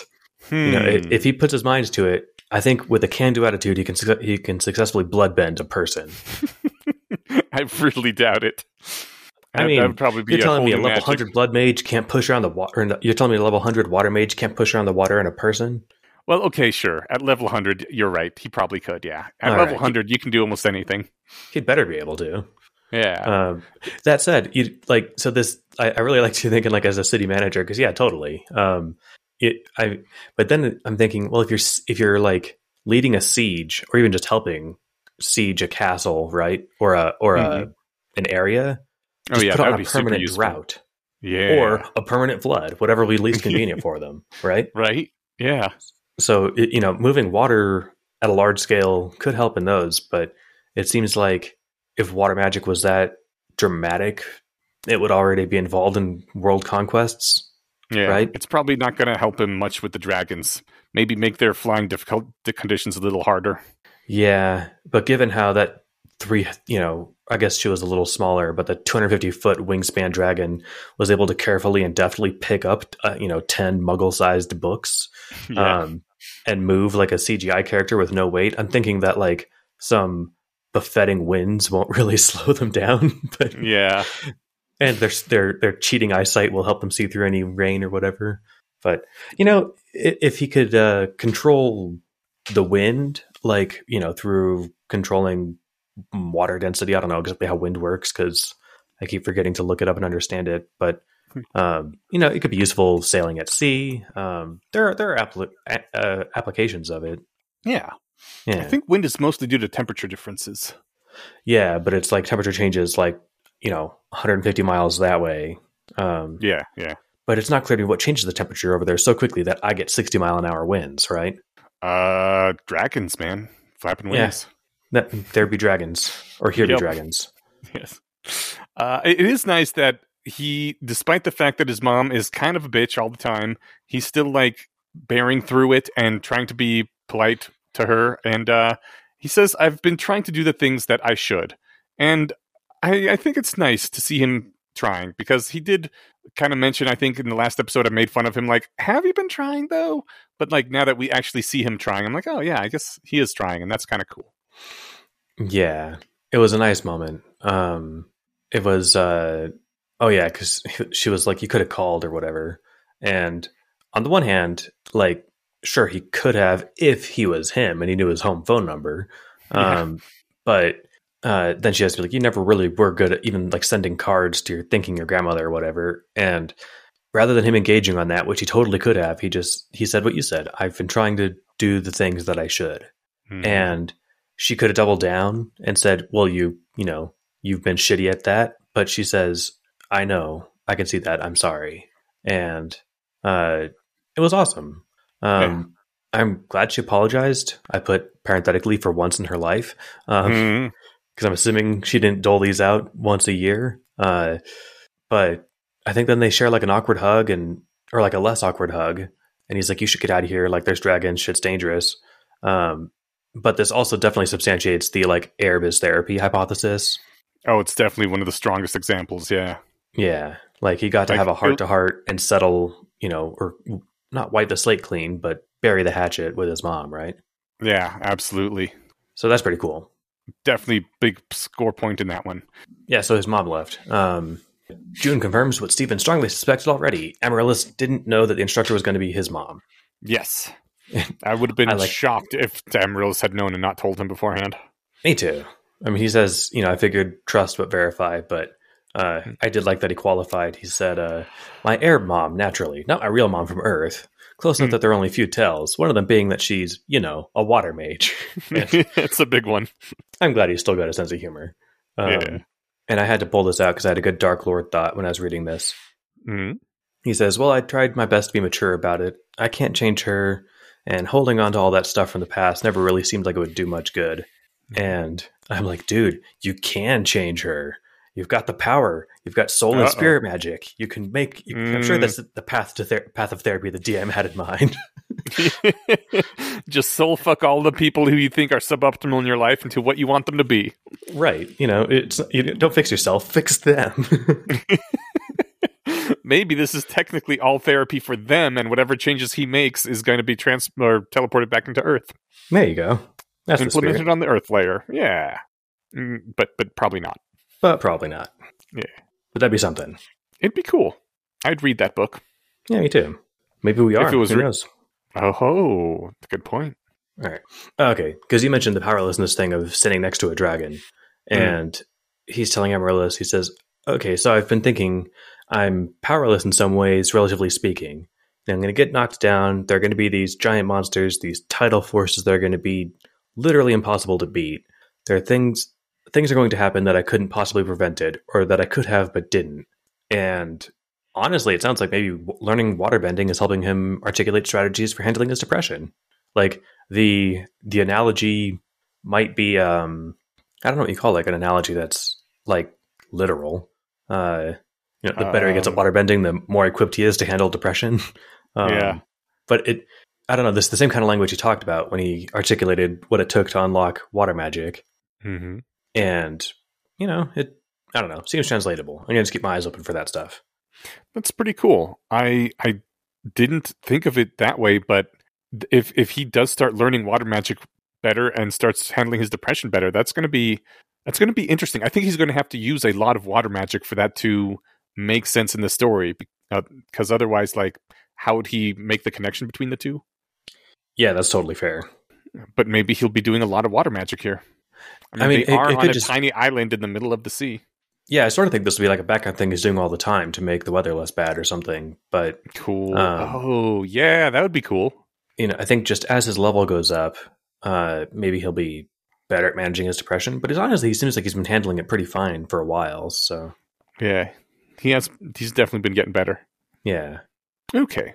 Well, he does mention the thing that everybody was thinking about, the game rules, since his mom's the one that ran off with them. Turns out she burned them. And I'm really conflicted as to whether it's okay for me to be mad here, because I am mad at her. Like that is a huge dick thing to do. Like she didn't even just like throw them out because there were a lot of pages and it was heavy and I move a lot. Like she burned them, which is a symbolic gesture of anger at I don't know if at Joon directly or at his game or the notes or whatever, but like for some dick reason she burned his notes and I guess that's just his mom. And sure, I know she's got mental illness, but I'm still kind of upset at her for being such a dick. yeah, that was a heavily dick move. Um, you know, I don't know. I, I it's Because they represent so much labor and love and interest from her son, you know? Uh, that's that's that was my main thing is like I'm with you. I could understand like stowing them away or even you know uh, even tossing them out if she's you know just done with moving or you know done moving them or something. Mhm. But to symbolically go through the trouble of burning them, which I think even for a water mage has a non negligible chance of like burning your fucking house down. She went through the Mhm. trouble of doing that uh, to the to the probably singly most important artifact that he, that her son cared about in the world yeah. you know this thing that he labored over for years and years and created um Yeah. and I, I think it's okay to like you know if someone's if someone's uh struggling with mental illness i don't think it's like impossible to be mad at i don't think it's like unreasonable to occasionally uh feel like you like you're allowed to be mad at them right um once you feel once you view everything properly you realize like oh you shouldn't be mad at anyone ever because no one's in charge of their lives but until you become that level of enlightened slash endarkened um Yeah. then like no it's you know uh, if the neighbor's dog bites me, I'm going to be mad at the dog. You know, at least for a minute. You know, Mhm. like that's just a perfectly human response. Um, Yeah. But Joon took it well, and so did Amaryllis. Um, I could see, you know, come to think of, it, I could almost see her like doing it after she, he got thrown into the exclusion zone. Like, oh, my son is dead, and in mourning, I am like doing a ritual to to to consign these ashes to history or something. But like, we would have been told that in the text if that was the case. We're just like we're told she burned them, and that very much makes it seem like this wasn't a letting go of her dead son thing. This was a she's a dick thing. yeah, I think you're right. Um, Mm. It didn't say that she burned them when she thought I was dead because it was too painful. That's what she would have said, right? Exactly. Uh, yeah. She she burned them because her you know her shithead loser son went to prison for reasons that we still don't know. Um, yeah. you know uh, that was her thinking. I'm guessing anyway. So, Mm. but I do like how Amaryllis is like okay, and she kind of just sighs and waves you know the whole notion of a complete rule book away. Water over the bridge, as they say. Um, yes, they do not say anywhere except for this one little group. You know, I love how they still use this phrase, and Mm. together we can make this a thing people say on Earth. Maybe not everybody, maybe but some of us. the the cool people that are in the know. I will make. I'll make an effort. I don't remember the last time I said water under the bridge, but next time I get an opportunity to, I'll try to remember to say water over the bridge. Yeah. And if someone corrects me, I'll just say no. You're you guys are doing it wrong. Like I I never say water under the bridge because it is an ancient saying and I'm not 78 years old. but but I would say water over the bridge and I think I will probably find many reasons to say that now. Excellent. We've done it. Yeah. Well, not yet. We're, oh, we've yeah. decided to do it. We've resolved to do it. That counts for something. Exactly. It does. Let's see how good our resolutions are. Only one way to find out. Yeah. And that's by going on to 172 respec. Yay! Yes. Uh, we t- start out by talking about time limits um, because all this stuff is going to take some time, and now they got a deadline they're on. Uh, June says time limits could force the party into doing things that they didn't really want to do just from the fear of missing out or the time pressure involved. And I, he's got a good point. You can't really argue that. But I, I also think that not having any time limits makes games really dumb sometimes. Like a lot of open world games are supposed to be these epic things about world ending monsters coming to descend upon your plane of existence and uh and you gotta go and and save literally everyone in the world from this uh but i'm gonna take some time out and go find a frying pan like it's really okay see I, I see this boss coming up like there's there's an invasion happening the next day. These orcs are coming but i'm going to go and apparently wander the entirety of the earth doing every side quest i can before the final battle that's tomorrow morning uh which is completely unrealistic because how many weeks would that really take in real life? And are you actually going to go and go do all the little side quests when the fucking battle for the fate of the earth is tomorrow and yet that is what happens and it is just really dumb. Yeah, it always feels weird burning many hours, what amounts to probably in game weeks, you know, like chasing butterflies and digging around with decorating your houses in Skyrim when Alduin the World Eater is out there working hard to like eat the world. Right. yeah, right And yeah you're like, sure, but hold on. If I collect all these jewels, I get this cool hat and that will look great on this mannequin. like yeah you, you, it, it just, it's like a suspension of disbelief thing. Um, it, it it is it's i don't like suspending that particular disbelief i really i think i just don't like open world games very much unless there's you know some good in universe explanation for why the final thing is on hold like with legend of zelda You know, uh, that's that's my go-to example whenever I try to think of like an atypical version of doing this. Um, but i really like what they did in the first fallout game where just like there was a timer you didn't know about it and you would get shittier endings depending on how long it took you to beat the game man, game makers used to be hardcore. There are still some hardcore ones, but I do like that. Um, Mm, Yeah, so so Breath of the Wild, uh, like the reason that you don't go straight to the castle is because you're told you'll you'll probably die. Um, you Mm. need to go get the you know go get stronger, go do these four big quests, and then that'll help. Um, but like the thing is, you're running around and having a lot of fun, like Yeah. and you're supposed to like you learn to snowboard on your shield. Um, Mhm. you play little mini games, and like if you're really sitting there and be like, oh, right now, you know, Zelda is in a wrestling match with you know the the calamity, like the the manifestation of evil. Um, Mhm. it, would be weird to be like taking snowboarding lessons, right? So, Wasn't it literally you- like a time loop situation though, where you didn't have to worry about that? um, I like I never actually played the game, so I think I recall hearing this, but maybe I heard incorrectly. there's one Zelda game with a time loop, and that's Majora's Mask. There Uh, wasn't like a thing where she and Ganon are kind of like paused in this time loopy thing, so you don't have to Oh. worry. It's it's unclear. I mean, so the like how much is he creeping out? It- you know, I think it's one of those contrivances to where it's like, you know, the hero's been unconscious for a century, and now you know the big bad is starting to wake up just as you do, right? Mm-hmm. Um, I I get you know I don't know if narratively in the story it's like said, and he'll stay there and it'll be fine until you're ready, or if Hmm. there is supposed to be some you know fire under your butt or not. Um, okay. but there is a great time loop um, uh, Zelda game in Majora's Mask where uh, it's a three day time loop where uh, the world ends at the end of the three days, so you've got to start over. Um, Mhm. That's pretty fun, but different. I, I got to play that one at some point. You know, I think the only way we'll have to be able to do it is find some kind of remote that will let you work. Like you can probably do it with a keyboard and mouse, but I'm not sure how smooth that would be. But you'll probably find an emulator because short of tracking down like a Nintendo DS or a Nintendo 64, um, both of which are still kind of hard to find. Uh, you Oh, can't play this game. Emulators are super common, and I would imagine Majora's Mask has is one of the most emulated games out there. Oh, it is, or they are, and it is, and so is Ocarina of Time, which is arguably one of the best games ever. Um, but I just mentioned that because this is a surprisingly hard game to like actually get your physical hands on, and uh, so if you want to play it, yeah, you'll unfortunately probably have to steal it because no one will sell it to you. um, Oh man.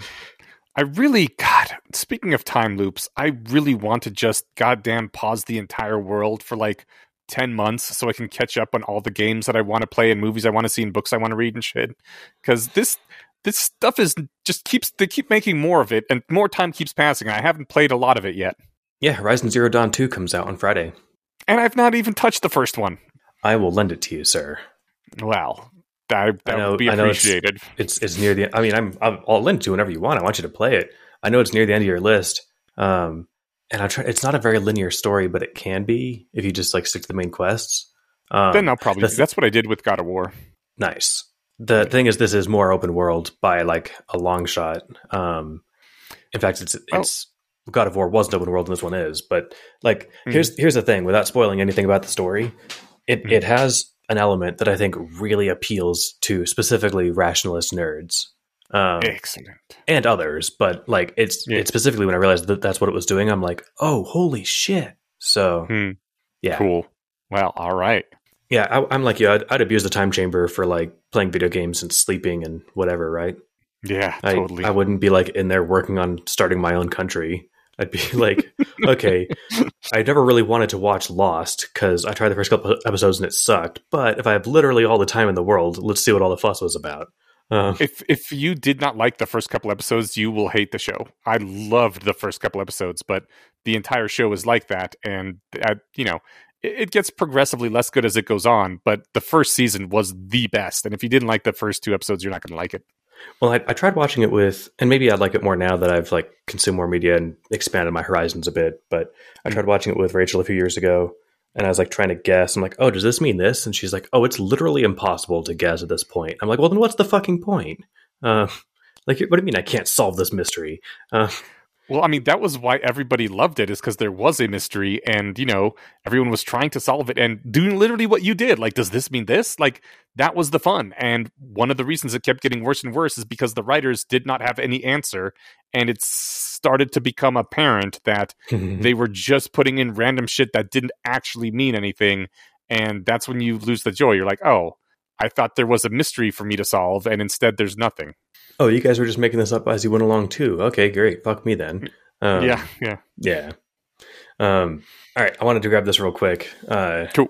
Just, you know, we'll breeze past it because I'm sure it means nothing. But uh, he's talking with Reimer, and he had said, Reimer says, I liked the system, but I liked it because I liked the numbers. The idea that it was, you know, a process that was unfolding in front of us, a clockwork. And Joon says, a simulation. And Reimer nods fervently, yeah, a simulation. Um, I'm sure there's nothing to read into there. I just liked the the way it sounded. So I think there might be something to read into it, but yeah, definitely, you know, Reimer's got the whole the computer nerd thing going on. I I was I meant like let's breeze past it as a joke. Obviously, they're you know Oh, Joon okay. says the words a simulation because that's that's my working theory for what's going on here. He thinks to himself, um, Mhm. and Reimer's like, yeah, simulation, totally. Not not Yeah. because I think Reimer thinks that their world is a simulation, but he likes simulated worlds. Um, Yeah. So yeah, I, I I liked that kind of like uh, fourth wall lean there. Um, I didn't I didn't really mean like there's nothing to it. I just thought that it was it'd been Yeah, funny yeah. if I was like, oh, I'm sure there's nothing to read into there. So uh, Reimer then proceeds to uh, make his pitch for why Joon should cut out all his social skills. And at first, like when I said that, or when I read that, I was like, this is a dumb idea. Joon needs his social skills, and I enjoy the way he uses his social skills. But like Reimer ends up making a really compelling argument for this is how you can break the game. And, you know, breaking the game is super important if you're like Joon and you want to defeat all the 13 terrors that no one else has ever managed to come close to and become god of the world. So, like, I don't know. I think this is, I guess this is a good idea. Reimer makes, has a good point. Reimer makes Reimer makes a compelling point using D and D math that I don't understand, but Okay. like right now his theoretical maximum is like 20 to 27 or something with his Mhm. social skills whereas if he puts them all into to mental and magic he can get those in like in the 400s and so yeah, well, it's, it's a thing where like bigger numbers let other numbers get bigger and they multiply by each other. So like his skills are capped based on his uh, base attributes, and then they're multiplied by his attribute when he makes a skill check roll. And so increasing the attribute both increases the multiplayer, the multiplier, and the number that it gets multiplied to. So it gets you know much bigger, much faster. But only if he keeps funneling everything into one number rather than spreading them out. Right because it's exponential and Yeah. dividing and conquering isn't a viable strategy um Yeah. I I get where he's coming from, and I think he makes a compelling point. But I'm with uh, I'm with you that like it seems like I mean, just imagine you know, so like he he internalized the here's how to talk with gods talk that Amaryllis gave him Mhm. when he was talking to the dragons. Imagine a zero Soch character talking to the dragons, right? Yeah. Um, that said, he um, doesn't he doesn't seem to be a drooling out the mouth, you know, uh, uh, what am I trying to say, caveman? Mhm. um, after he does his respects. So it apparently didn't, you know, ruin him. But yeah. It, it brought uh, him back to his baseline, which is a little shitty. But yeah, I, I mean, I, I think Reimer makes the point that, like, look, you can get bonuses and be better socially. You could might maybe like you know even be one of the top social people in in the world, but like if you put all your points into mental, you can literally break the game. Like you can do things that are physically impossible. Uh, so what's um why not do that as opposed to just being good at something in the same level as any other human could be good at it? well, I mean, if you get too good, you get excluded. So Sure, yeah. you know, like there, there's the the looming presence of the DM of like, okay, if I do get this good, um, he's going to step right in and and change his mind about what I'm allowed to do. Um, Well, as long as he doesn't like abuse it too much, I guess. yeah, but Like to have. know- oh, oh, go ahead. sorry, go on. No, no, you. I, I was just gonna say to have Prince's invulnerability running forever for the rest of the game is is a bit much. Yeah, I guess that is different than being able to throw bigger fireballs than anyone's ever thrown before. Um, yeah, you know, like at least people can compete with that, even if you'll always win.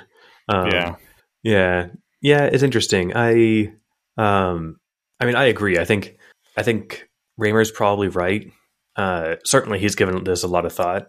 Um, I don't know. I Joon doesn't seem stoked after you know while and after he's doing this, and I sort of I sort of share his lack of enthusiasm. Um, Mhm. You know, it. I think a good game should be able to be completed on any build, Mhm. and like if he min maxes to some absurd synergy, um, then I think the DM will just raise the challenge, right? yeah. Like it's not like, oh, I didn't expect you to be clever with your uh, respec. you know, oh no, what am I going to do? You're going to just have a cakewalk through the rest of your campaign here. Like, no, he's going to keep it hard. Um, Mhm. Now, that's not to say that if Joon were to like just not spend his skill points, that the DM would make the story easy. Um, but which what you can do that in games like Elder Scrolls, or at least in Oblivion and Skyrim. because Um, they scale. Yeah, and you don't have to level up. Fucking scaling. You level up in Oblivion by sleeping, and you level up in a Skyrim by like going to the pause menu and pressing up. Um, Okay. So like you can just play the whole game on level one really easily. Awesome. Uh, That's but that's terrible. Yeah. Um, I don't know. So, uh, what was I going to say? I don't know. I, at the very least, Joon keeps a couple things to himself. Um, he does keep throwing weapons because it was fun. Yeah, I'm And, glad he you know, does he- something for himself. Yeah. And I am glad that he ditches all the armor skills that he grabbed. Um, Yeah. You know, Reimer points out that Entad armor is a thing, and I don't think he mentions this, but he's a fucking still mage. Right. Like, I think um, they do mention that that he's got yeah, a still mage. Yeah, they have to. Uh, Mhm. And so, um, anyway, he also grabs tree magic because who knows what it does? It might not be totally useless. And gold magic, which I didn't expect. And every other fucking magic there is, I think, except for skin magic. He grabbed a ton of them. Yeah. So that'll be fun to see all those shake out. Oh, I think he Mhm. also didn't grab pustule magic because he, Alexander wanted us to finish reading the story, I think. right. I- he didn't want it to turn into a body horror story. Right. Oh, he gets ink magic, which I was like, well, that sounds like it's just tattoo magic with extra steps. But um, no, ink magic lets him make low level entads, Yeah. which I'm sure when you level that shit up, there'll be less low level and you'll get some really cool stuff. It's I mean, just getting to make what entad you want on the fly seems really fucking cool. Yeah, no, this this seems like it could be one of his coolest magics. Mm-hmm. Oh, sorry, last thing. He grabs warding, and I don't know why. He already has I- the world's best warder on his team. What is he gonna try and get better than Grak at this? I, I mean, the only thing I can think is maybe like to get warder sight so he can see barriers himself. He can get one of those monocles. I mean, But the monocle doesn't work unless you get the warding skill, right? uh, I don't know. Um, it works. Like Bethel can use it. Yeah, but she's always got monocles inside her. Well, but I mean, does she have the warding skill? I think so. Yeah. I guess she might have to. I don't know. I mean, maybe he could make an entad that let him see wards. I and you're right. If Yeah. he wants to see you're wards, right. that, that definitely is helpful.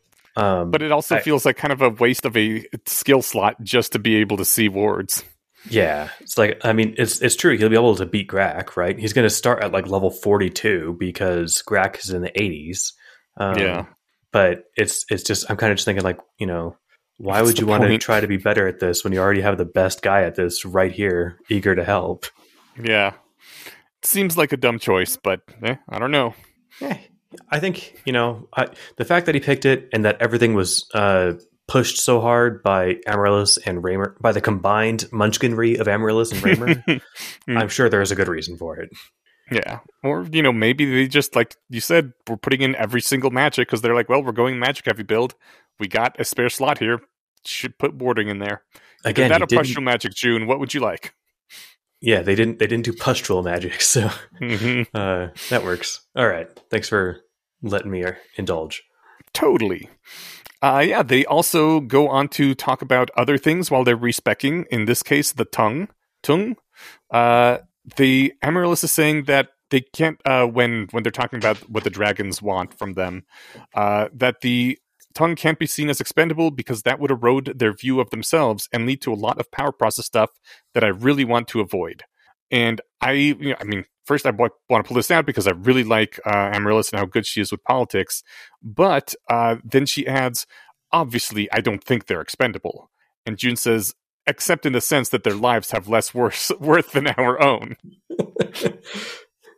And I mean, they're, they he's serious. They're serious. It's it's a, it's such a hard thing to say, but like I think it's true in this case. And basically, if it's true in this case, isn't it also true in real life that some lives are just worth more than others? And I don't know. It's having it like be in in a fictional world where it's so stark what the difference is is like kind of morality warping because I think in real life it's not nearly as big of a thing. Like everyone in real life is replaceable to some extent, and and it, it doesn't compare to you know the Tung versus Juniper um, situation. But it also like it kind of makes me worry about myself that I think that kind of thing. Like I don't think people are expendable either, but like sometimes if you have to make a choice between like a random Tung or a random Juniper, it's not really that hard of a choice to make.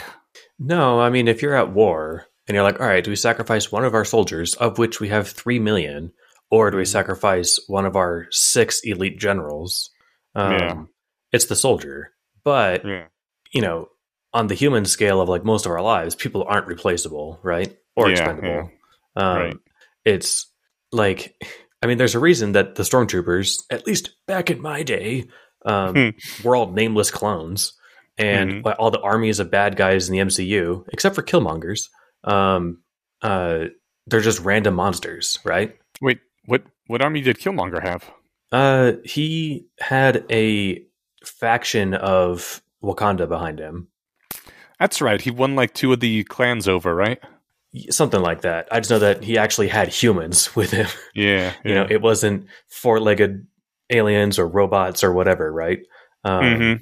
So it it's uh um what was I getting at though? Oh yeah, so like you know the the I think the Chitauri were the ones from the Avengers movie, uh the uh, the first Avengers. Um, you know, a bunch of them die. Nobody cares because they all look the same. They don't have names. They don't look human. Like Yeah. it is what it is, right?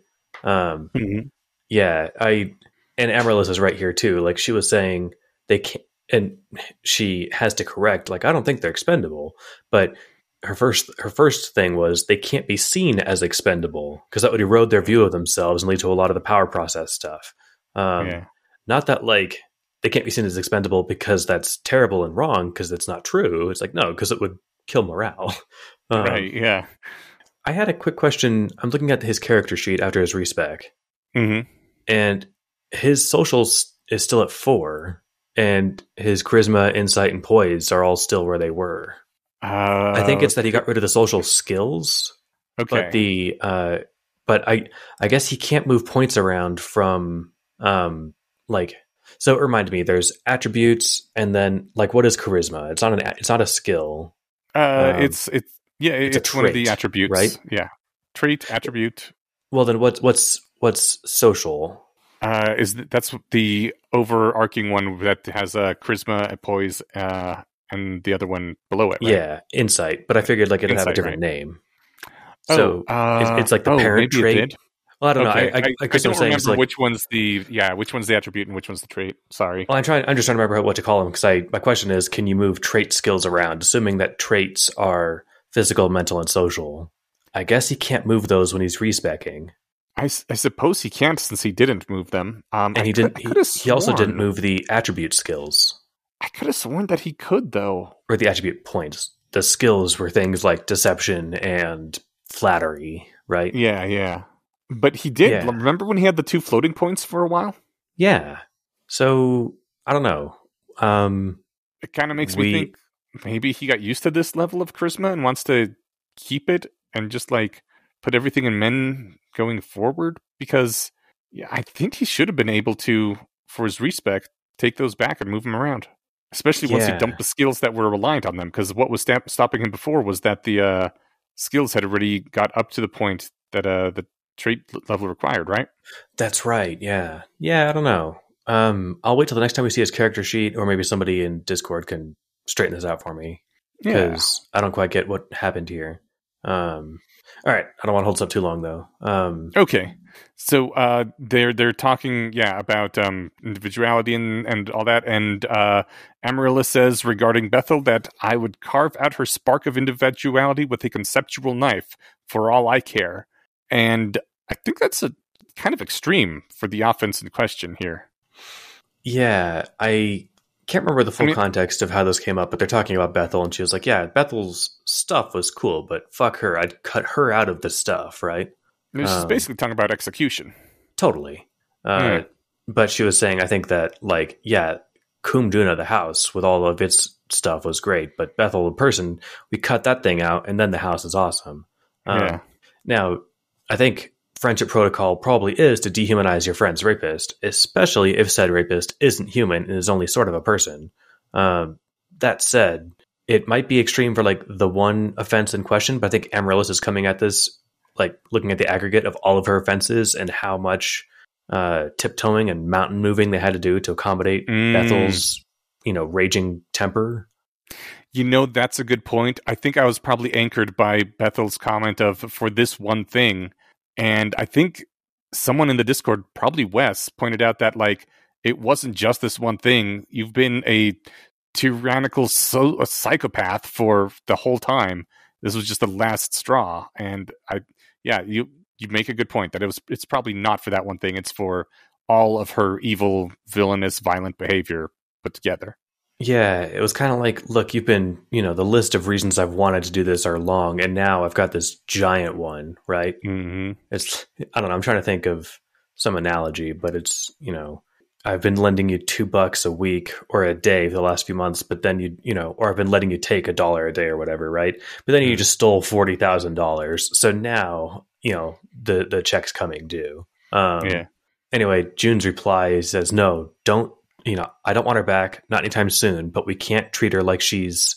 I was going to say some kind of monster, but we always thought she was a monster. But what I'm saying Mhm. is, we can't treat her that like she's irredeemable, or like something that can that can never be repaired, because that's exactly what would ensure that it can't ever be fixed.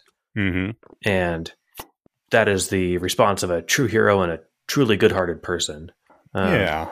and I mean, he granted he I think he suffered less abuse in aggregate than everyone else.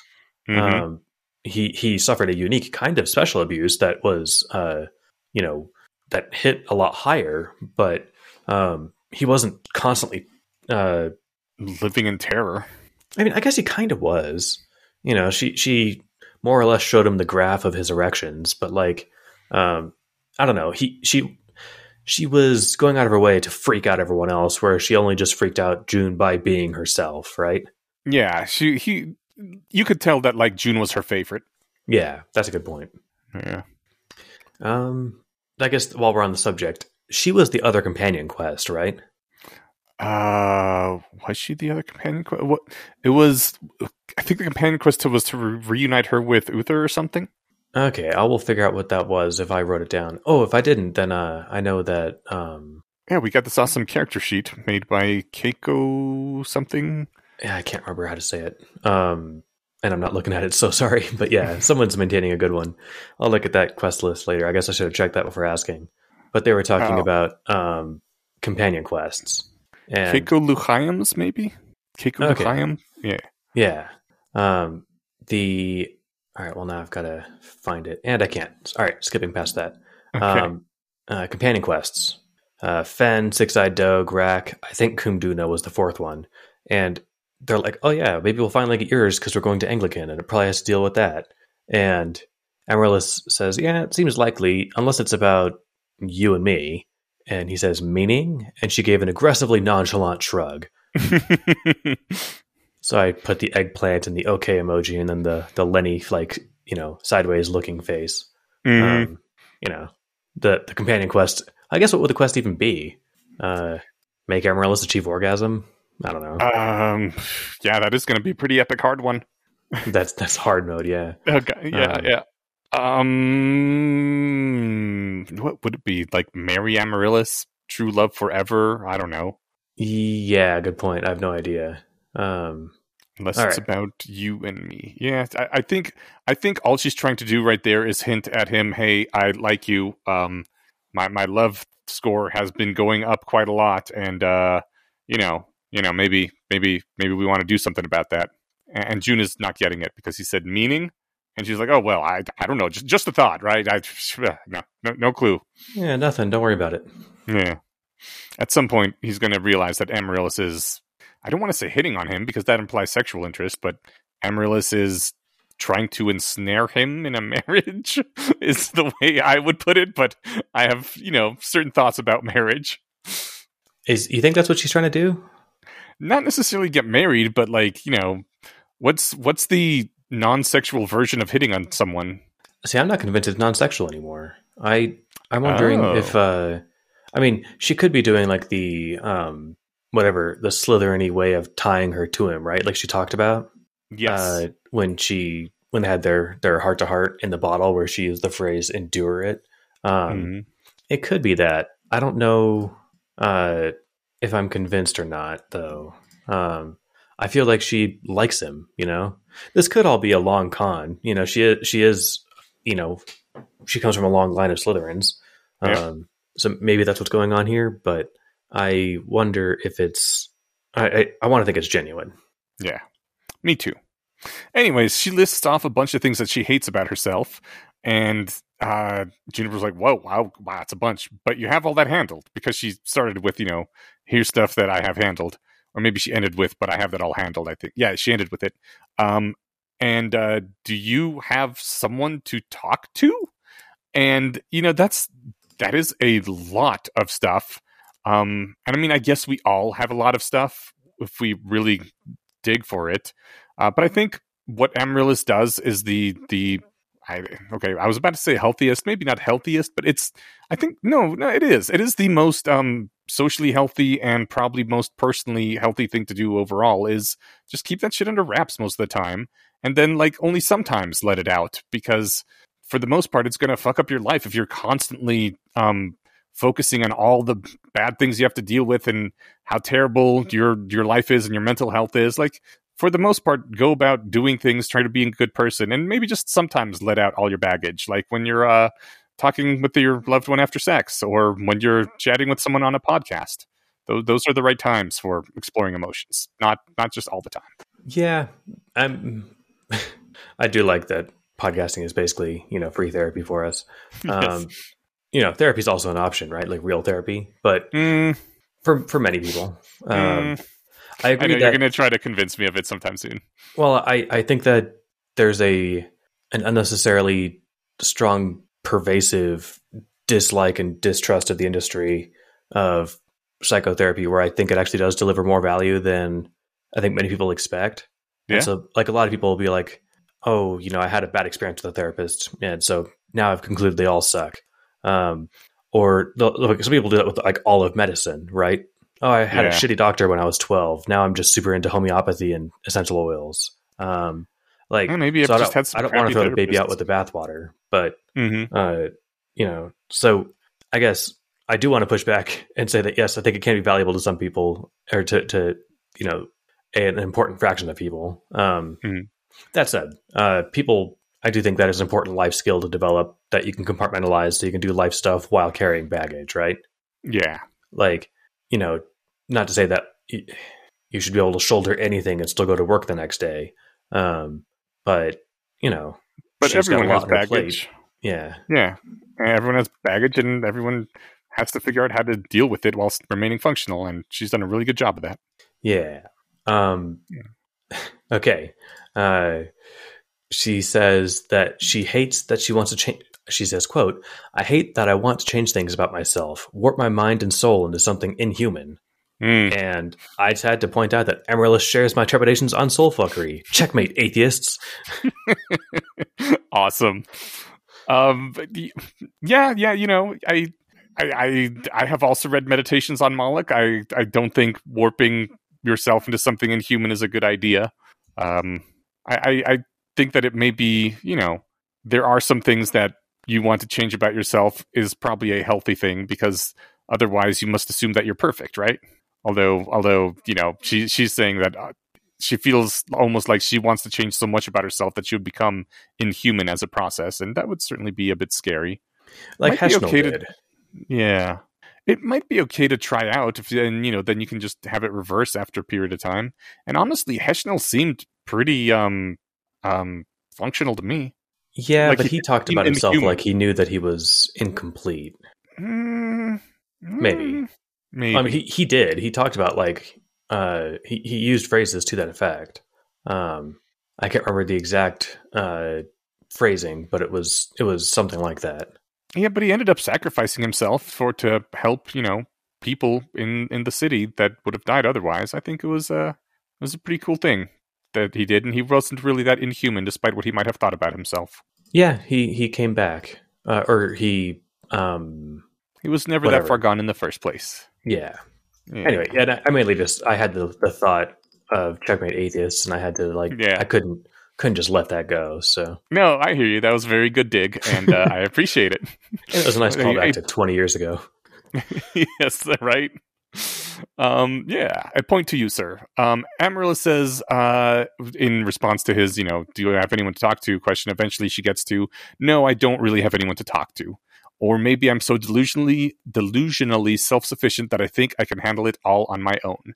And I, I know I've said this more than once, but I really want to read this whole book from Amaryllis's point of view at some point because she's awesome. Whenever we get a chapter in her point of view, it's like the best thing ever. I, I think I, I I just I think she's a better character than Joon. I hate to say, like Joon's really cool too, and I'm having a lot of fun. But like Amy just seems slightly more interesting to me, and and also I really like stories and characters that are like this, that are so like resolutely self sufficient that um and and determined that it breaks them in the end um i in the tragic version of the story it breaks them in the end and i really like that because i like tragedies. But you know uh, it could be a heroic narrative where in the end it doesn't break them after all. She she does the shonen anime thing of getting up even though she absolutely cannot get up and that would be even fucking better.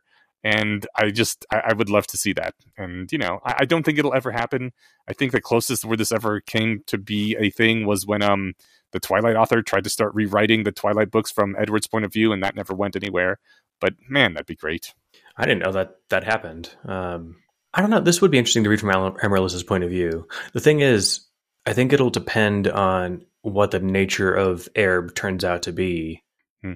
Like, uh, if this all is just a simulation where Joon is the only sentience here, right? All of the Well, POV chapters were written from Joon's point of view, imagining Amaryllis is, right? Uh, I suppose. like so i'm saying if that's the case then like Yeah. what would a story from Amaryllis's point of view look like it would have to be kind of like a reimagining of the whole thing um Mhm. but that said maybe there'll be some good fan fiction I, I mean, yeah. I don't want to. I don't want to poo-poo on it because fan fiction. There's some amazing fan fiction out there, and uh, I mean, Alexander Wales wrote some amazing fan fiction. But I just I want to read it as Alexander Wales has written it, and I'm sure that'll never happen because he has other things going on in his life, and he's probably done with this project after writing so many fucking hundreds of thousands of words about it. rewriting the same book uh I know. i mean it would be a different book you know Uh, yeah, but it'd be it, the it- same. it would be radically different but it would be a lot yeah same story right? Yeah same events and no new surprises coming for people aside from you know maybe Amaryllis's take on things and it, yeah it probably doesn't sound like fun for him. And that's very important when you're doing this much work on something. Yeah. I liked uh, all right. oh yeah uh i think we No, both grabbed this but you you grabbed a better quote for it. Oh okay okay. Then i will uh, read that quote then. Uh, she says juniper you're going to be a god and when you're there that's when i'll lean on you. Until we get to that point we're going to do it the other way around.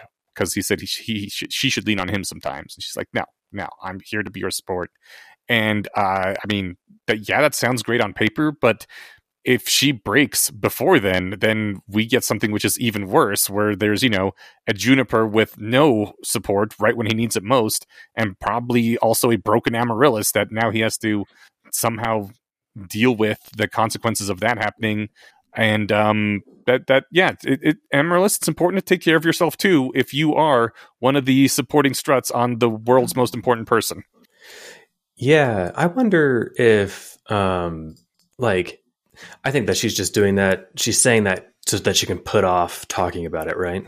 yeah I mean, it's possible. Like, it could be that this is some selfless thing of like, I don't want to distract from your path to godhood because that's literally the most important thing that's ever happened ever. right Um, but I think it's also like a just a good excuse to not talk about her feelings.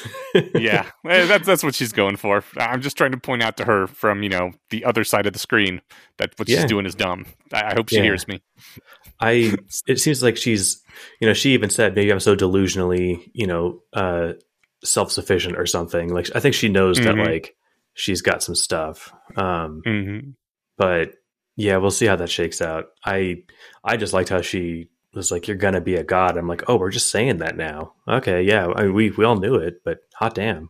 Um, Mhm.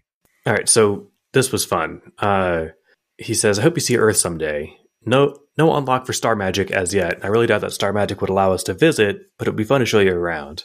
Hmm. And she says, "Well, if you find a way, let me be the first to know." Um, so the idea of an Aerbian going to Earth never occurred to me. Um, I don't think it'll happen. So Okay, why is that? like I I don't know. Um, I mean, I guess on the one hand, because there's no one like Amaryllis on Earth, where Joon bodyjacked a Joon shaped person. Um, Yeah, I but don't if, know. Aerb seems too much for Joon, unless like he's just going to break the Matrix and start pulling people out, right? Um, but she has no one to dream skewer on Earth. Uh, no, but you don't necessarily need someone to dream skewer because if it's um as as we were kind of speculating on earlier, if Earth was the a simulation as well, then you can just you know hack the Matrix and insert Amaryllis ex nihilo into Earth, right? Yeah, totally. That's that's possible. I just it never occurred to me that that might happen, and I am not putting a high estimate on it. Um, No. But the other reason I wanted to pull that out is because I was like, okay, fine, I need to figure out what star magic is. And you had said that there were hints, so I just googled, or I didn't Google, I did a control F through the whole story for star mage, so I could get Mhm. star mage and magic. Um, Mhm. And every time they talk about it, it has something to do with uh, planar uh, business. You know, oh, they Uther used it to go to that you know LSD fueled world and kill that entity that time on this other plane, and uh, it. So anyway, plane travel seems to be what it's used for. Um, Cool, And I a plane sounds like plane, but I mean plane. Um, right? So you you mean it's spelled exactly the same way both ways, but yes, we, we know what you mean. um, anyway, so I forgot that he had that, and I have no idea what high level plane or, or uh, star magic will look like, and that's very exciting. And so it yeah. occurs to me that you know they're they're bringing in star mages to dispose Mome Rath. They're like, we're going to just dump it in the you know the the garbage dump dimension, right? right? the the trash dimension where your mom comes from. Sick burn. So I mean, could they, could they feed it to the void beast? Would it appreciate the tree, or would it just make it bigger? I I don't think the void beast. I don't think the void beast like. I imagine it doesn't actually consume things in so much as it just annihilates them. So it wouldn't get bigger. It would just have less other things. So I guess proportionally, it's bigger. because the sum mass of, of the of the multiverse that's not it is less. yes. okay, yeah. But you're right. I don't think it'll be like, okay, great, thank you for placating me, human. You know, Yeah. you've bought yourself another year or something. Yeah, I don't think it works that Mhm. way either. Especially if it eats entire planes of existence. Yeah, I don't think one little Mome Rath is going to be even noticeable to it. That's a good point. Uh, Joon talks about how uh, they he'd like to cuddle now by using her phrase of "Let's raise our cortisol levels," and she's like, "Oh shit, I said that." And he's like, "Yeah, I think you must have had a speech planned out and then decided against it." And Amaryllis said, "I did. I I did, meaning I did have a speech. I just decided that I should say what I wanted. The speech was stupid anyway. There wasn't a need for pretense." And I thought that was really cute, and that's how you know it's love when you can just say what you want without a need for pretense. Yeah, it was sweet. Um, Yeah. I, I until I saw his character sheet again and saw that he still had four social points because he, he's like, well, I was thinking, you know, maybe we could lower our cortisol levels with the time we have left. And Mm-hmm. I'm like, oh, so that's a that's what a proposal for possibly sexual cuddles looks like when you have zero social. um, well, he was just reflecting her words back to her. That's fair play. yeah, but it, it's even though she was you know sleep deprived and whatever, it seemed to still come off much less smoothly when he did it. right? Nothing against Yeah. him, but No. He's just got low soch. yeah, no, yeah, it, it was fine. Um, Yeah, yeah. Okay, I'm ready Jesus, to move on we to. still got another chapter to go. I think there's not that much to cover in this one, so I think we can get through pretty quick. Okay, cool. Um, chapter 173 Passions. Passions. So, Joon, regarding passion magic, says, I think it's magical realism. And boy, did that turn me off when I read that because I really dislike magical realism. I think it's fucking annoying. I know he And defined it, but can you define it again for your, like in your own terms? Yeah. Or his? in my his terms are better and um, far more uh, charitable. Uh, I, I would say that anybody should take his definition uh, rather than mine because that just seems like the more objectively correct definition. My definition is that magical realism is what snobby ass people who are, you know, the high class university people, what they call fantasy when they like it because, oh, fantasy is for, you know, the nerds down there playing D&D. They read about orcs and dragons and stuff, but when it's uh, fantasy that we like, we call it magical realism and and that's why I dislike it because I got nothing against magical realism itself. It can actually be really cool, but I hate it because of its fandom, which are those snobby lit people that have MFAs and don't believe that that genre is worthy to be read. And I know you're not supposed to dislike something because of the fans, because if I did, then I couldn't like Steven Universe and I couldn't like Rick and Morty. But like. I, I, maybe maybe I should just start being less of an ass about magical realism, but the fandom really annoys me. So I'm trying to figure out what magical realism is. He says it's this Earth thing where you take the real world, but you add in fantastical elements without actually getting the work to the level of fantasy, which usually meant that people didn't acknowledge the magic and it wasn't systematized. Um, is there is there a popular example of that? Um, see, personally, for, um, the 100 Years of Solitude is, I believe, the most the er example, the um, trope namer, the definer of the genre. Uh, but I, I honestly, the way he defines it, I think of it very much like a visual, stylistic sort of thing. So, like, I would think, um, thinking of a Tim Burton movie or a Wes Anderson movie where the interesting, weird visuals is an important part of the experience is a good um parallel. Okay. All right. I I'll have to noodle on that a bit. I like cause when I think when I hear magical realism, I'm like, okay, realistic magic, but that's not what this is. Not uh, even close. It is the exact yeah. opposite of realistic magic. Which is unfortunate. It's got a weird name then. Uh, yeah. Because, you know, it's real. It's realism. It's something that we lit snobs can read. Oh, but it has some magical in it.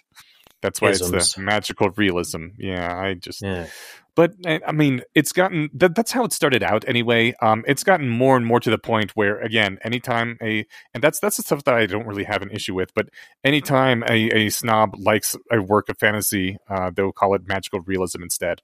Well, that's uh, fortunately something I've never interacted with, and uh, an unfortunate thing that I'm sorry you've had to interact with.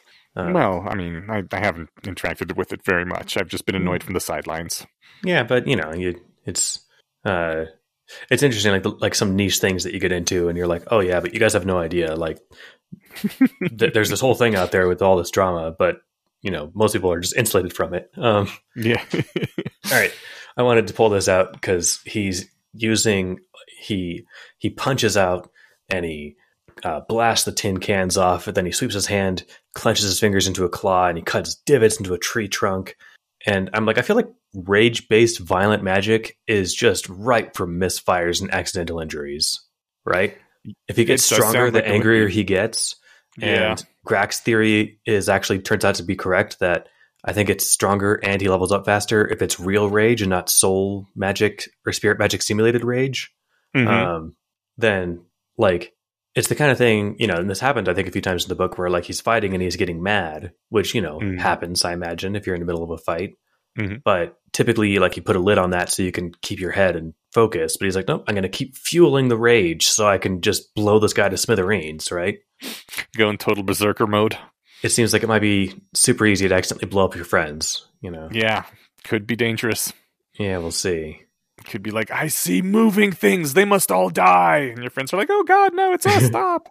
or just you know the blast turns out to be bigger than you thought you know oh or that um, that's true because when it's rage passion fueled you like you don't know what's coming yeah mm. you know it, and I, it, but it, it did make me really curious what other emotions like what will love and sadness fueled passion magic do yeah we don't get to see those sadness would make things slower yeah maybe it does just do like intuitively what you think um you know slower and cold um yeah and then love i guess would be warm and pink but yeah, maybe soft. Yeah. So like yeah, you push love, passion, magic at a wall, and suddenly it's like marshmallow, and you can just push through it. Um, Aw, how sweet. I I maybe I don't know, but fear mm. is the next one he tries. Mm-hmm. Uh, he- yeah. yeah, No, go ahead.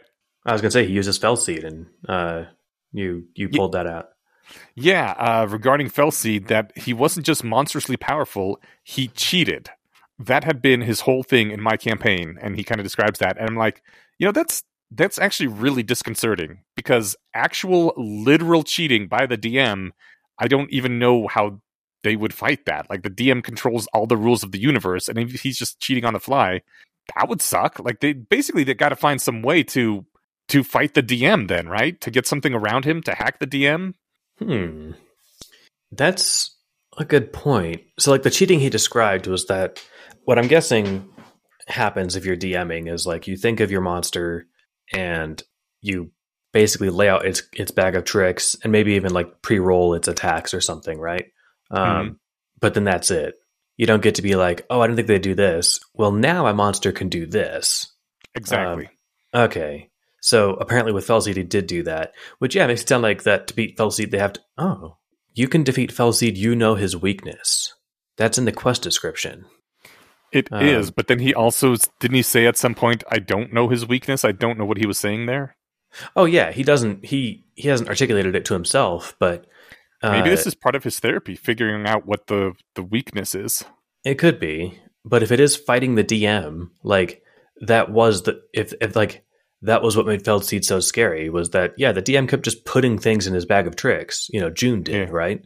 Yeah, Well, like what would have worked? like- maybe I, we still don't know what quote the Fel Seed incident was when you know Mhm. it happened with his friends. But if one of them had been like, "Look, you're fucking cheating and it sucks, and you're ruining the game, and you're a bad DM," um, Mhm. maybe that would have kicked him out of it. Uh, so maybe while they're there getting their asses stomped by Fel Seed, he can just you know yell at the DM like, "You're fucking cheating. This sucks. You're bad at your job." Um, yeah, but he maybe already that's knows. the weakness. but I think Joon already knows that, right? but maybe he hasn't connected the dots, right? Okay. like I think I think that he knows whatever the secret is to defeating Fel Seed. He just doesn't know that he knows it. Yeah. So whatever I mean- it is, it's it's in his head. I don't know if it's if he's dropped it for us yet, but um, it could be something like that. I don't think it'd be as easy as you know telling the DM that he sucks, but Hmm. maybe It'd be great if it was. it's it's I don't think clear. it's that easy either because he already told the DM that he sucks several times. yeah, it would have been nice if it was that easy. Um, yeah. The DM would be like, "Shit, you're right. Okay, I'm fixing the world." He yeah, just right? like he he gets smaller, like the whatever Pennywise and It, where they bully Mm. him to death. Um, Mm. so in the movies uh anyway um I, I never saw the movies or read the book, so I, I am taking Oh. other people's word for it. uh you're not missing out. Really, I, I- heard that yeah. the the newest movie was really good. Not the sequel, but the first one. first one was fine. I, I can't remember. It was so ruined by the second one which sucks because it had an amazing cast. Yeah, and just like every horror moment that it tried to deliver it just like it was like oh we're a comedy now. And i'm like well hold on. Pick a genre. Like this could have been actually spooky but like you made this really funny. I don't know uh, bill hader can act with range and i don't feel like he got to flex as much as he should have been able to but Mhm. pushing past that um he we don't quite get to see what fear based passion magic does but when he moves his hand through the air it skips a few steps like it had been overcranked or like the frames have been dropped Mhm. um, I don't know what to make of that, other than like maybe it will mean that like that's what he'll look like to other people if he's using passion magic with fear fuel. Like he can kind of like flit between. Uh, I don't know. I guess I'm thinking like this is hardly the most computationally demanding thing he's done while on Aerb, so this wouldn't cause a frame rate drop, right? yeah, no, no, definitely not. Yeah, I think it's more of a, a visual aesthetic, what it looks like. So that's kind of cool. I guess we'll I see do what. think that's. I, I especially think it's cool because like that's the effect of the fear, um, using the fear to boost himself, and that almost feels like a, a horror movie kind of trope thing to you know have jerky spliced um frames and stuff. Yeah, that's a great point. That's how every creepy ghost thing moves, and I fucking love it. Mm-hmm. They they move at a different like uncomfortable frame rate. Mm-hmm. So you're right. Maybe he's not uh like maybe it's not so much about pushing fear like into the attack. It's about being fearful. Or no, it's about um being a source of fear, right? Yeah, I, I mean, to me, it feels a lot like passion magic is like the magic of the aesthetic. Like whatever would be aesthetic for that emotion is what you get, and I think that's really cool. Okay, yeah, super into it. Yeah, because when I picture angry fueled magic, I picture yeah, cutting you know cutting trees with claw shaped motions. You know, like Mm-hmm. that's exactly what I imagine. Yeah, okay, that sounds fucking awesome. He's going to be terrifying if he uh, gets passion magic way up and fuels it with fear. Uh, Yeah. super exciting. So while he is training, the crew is there watching him, uh, commenting, helping. Raven says there was something the dungeon master said in your last meeting, which was that tattoo magic had always been for Everett. And Grak says it was the most important sentence the dungeon master uttered.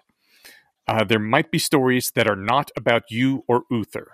And at first, I was like, why is that the most important sentence? But then, like, I thought about it some more. There might be stories that are not about you or Uther, like just other stories in the world that the world's about. And I, that that actually, that Grak's got a really good point. Like, how does that square with the idea that Aerb is therapy for Joon if other people are central characters at times? Um, I mean, it could have been that Aerb was not for Joon or Arthur for the 500 years gap that neither of them were around, and presumably all the time before Uther got there. Well, Everett was there at the same time as Uther. Yeah, it's you know one reading on that, and the way that I read it when the DM said it, because a it was obviously super important. I'm glad Raven and Grak clocked that as a clue. Um, Mm-hmm. but I read it as like I wanted Uther to have a skin magic companion because one of his you know tabletop friends had that, and so I made Yeah. it for the game. Right? Yeah, that's how I read it too. Yeah, It's it's still all about Uther, Mhm. but like it it could be um I don't know it. It sure would be nice to believe that the universe didn't revolve around one person or a handful of people. Um, Mhm. It's uh, it you know it could be that Aerb is there for multiple people at the same time, but then it doesn't make sense like why every few hundred years you'd get some dream skewered kid from Earth. Um, Do you think you it implies that Joon and Arthur aren't the only people that came here from outside Aerb? I mean, the speculation and scrutiny school seemed to think so, right? Mm-hmm. Like there weren't at least no no other dream skewered came forward other than like a, apparently a handful of randos when Uther was around just to like establish the myth, right? Yeah, probably whenever So- Uther's storyline was the "I came from Earth" storyline, and then Yeah. eventually they moved on to a different story. Well, and to help set up like the the dream skewered as a fabled thing that can be real, so that when Joon inevitably came around, he'd have an excuse to Mm. go visit this, right? Yeah, Um, I it, I think it'd be hard to have it be about multiple multiple multiple people at once, and it does make the Earth people a confusing thing. Again, why you transplant people every few hundred years to uh, make them gods? Um, but I don't know. Um, what was the question? Uh, so if if Aerb has stories that aren't about him and Uther, how would that s- square with air, Aerb as therapy? Um, Mhm. I mean, the simplest, quickest answer is like not everything's about you. You know? Oh, and that's part of therapy, realizing not everything's about you. Yeah. Why not? Okay. I that's my that's my quick answer. I'd have to think about it some more Yeah. when we're not two and a half Yeah. hours deep. okay. Well, in that case, let's maybe think on it some more later on in the week and moving on to this. Unless you have any thoughts that you want to deliver on it, but that's that's what I could think of really quick. I don't really have any other thoughts about that aside from maybe we've been overestimating how important Joon is because we're seeing this all from his point of view, but maybe there's a lot more sort of like stories scattered throughout that are important to the DM as well. And maybe that's why he doesn't always intervene all that much um, because he wants to, he, he has other stories he's interested in as well, and he wants to watch those happen. Could be. Yeah, you know, especially if it is like a Sims style thing where, you know, he can intervene directly, but like it's clunky and lots of work and he wants to just zoom out and watch the whole thing, you know? Um, Mhm. You know, it, if they're like other stories, you know, like when Fenn went off and won the archery competition allegedly, Yeah. like that could have, you know, that, that's like a little story that that happened.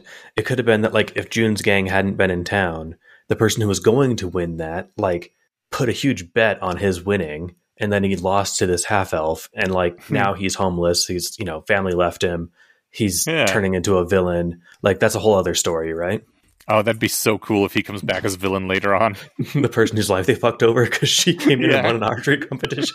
yes. And he tries to take him down with a, just a non magical bow and arrow. Right. All right. Uh. where, where were we here? Uh, we're we are talking about ourselves and our companions, and Pallida is talking about her um her infinite cycles of living and how sometimes she realizes it's uh, not worth it. She says if you get a crappy set of parents and poor nutrition, it's better to just kill yourself and start over rather than trying to go through life with severe handicaps. Which wow, that that sucks. I you know I have two frowny faces on that one because you know it makes me again try to I always try to relate the fiction to real life, I guess sometimes. Like, I don't know. Do you do you even want to talk about this? Do you think it's worth talking about that like it seems kind of true that some lives aren't worth living, but also like you don't want to say that in public? I mean, some lives suck. You know, there Mhm. there are people who are born who will know nothing but misery and then die at you know two years old of malaria, right? Um, Mhm. Like, But like what if they were like that but somehow managed to limp along for like another 30 40 years? I don't know. And It's it hard was to just say. 40 years of shit. I think that the important and like inescapable qualifier here is that Pallida gets do overs. Yes. You know, so like with her, it's like, oh yeah, fuck this one, right? Mhm. Um, Mhm. That's that's like if you're trying to accomplish something on a Groundhog Day thing, and you're like, ah, I, I, I, I sprained my ankle first thing getting out of bed this morning. Fuck it, I'll start again tomorrow, right? Yeah. And yeah. you just shoot yourself and start the day over, right? I don't um, want to go through the next 16 hours. It's a waste of time. Blam. Yeah, like that. That kind of strikes me as fine, but it it's a different state of. I think it's a bigger can of worms if we're talking real life stuff. Hmm It is But- because you don't get do overs, and because I don't know, maybe things will turn out better. Maybe they'll find a cure for this thing when you're in your early twenties or something. You know? That that's the main thing is you know, and like I said, my my depression stuff has always been mild. Um, but even like in the worst of it, I always like I knew that eventually this would be a solved problem, right? Yeah. Yeah. And whether that was the distant transhuman future or in two weeks, um, eventually this this would cease to be like a, a mysterious thing that oh sorry I wish we could help you know mm-hmm. Totally. yeah Anyway. Okay, so yeah, uh, Raven um, mentions to Pallida about this. Like, I've heard these stories before, so I'm taking off now. Uh, you probably don't remember because you were in your 60s. And Pallida's like, oh, well, damn. And after Raven wanders away, she's like, usually I don't break out the sob stories. I wonder what came over me then. And I, I assume I really relate to Pallida here. I assume you do too because you have said that you have a really shitty episodic memory as well. But like there it is not uncommon for me to learn about stuff that i did uh sometimes years ago sometimes just months ago. I'm like oh i don't remember doing that. Sounds like something i would do. That's that's neat. And it's not even like i'm under the influence of anything. I'm just bad at remembering things. Yeah it, eventually you know you're told about something that you know you, you were around for and you have to ask yourself something that only blackout drunks steve urkel and people with bad memories get to say did i do that? Um, and uh, it's half of that was stolen from a john mulaney joke. Um, oh okay. but the the part that jumped out to me for that was that um like a i wonder how many lifetimes raven has known Pallida for or through. Um yeah and two it's kind of fun that raven knows more about Pallida than Pallida does uh that is cool. because raven's memory of her of, of Pallida's entire life is consistent right? Hmm at least for as much as she was around for.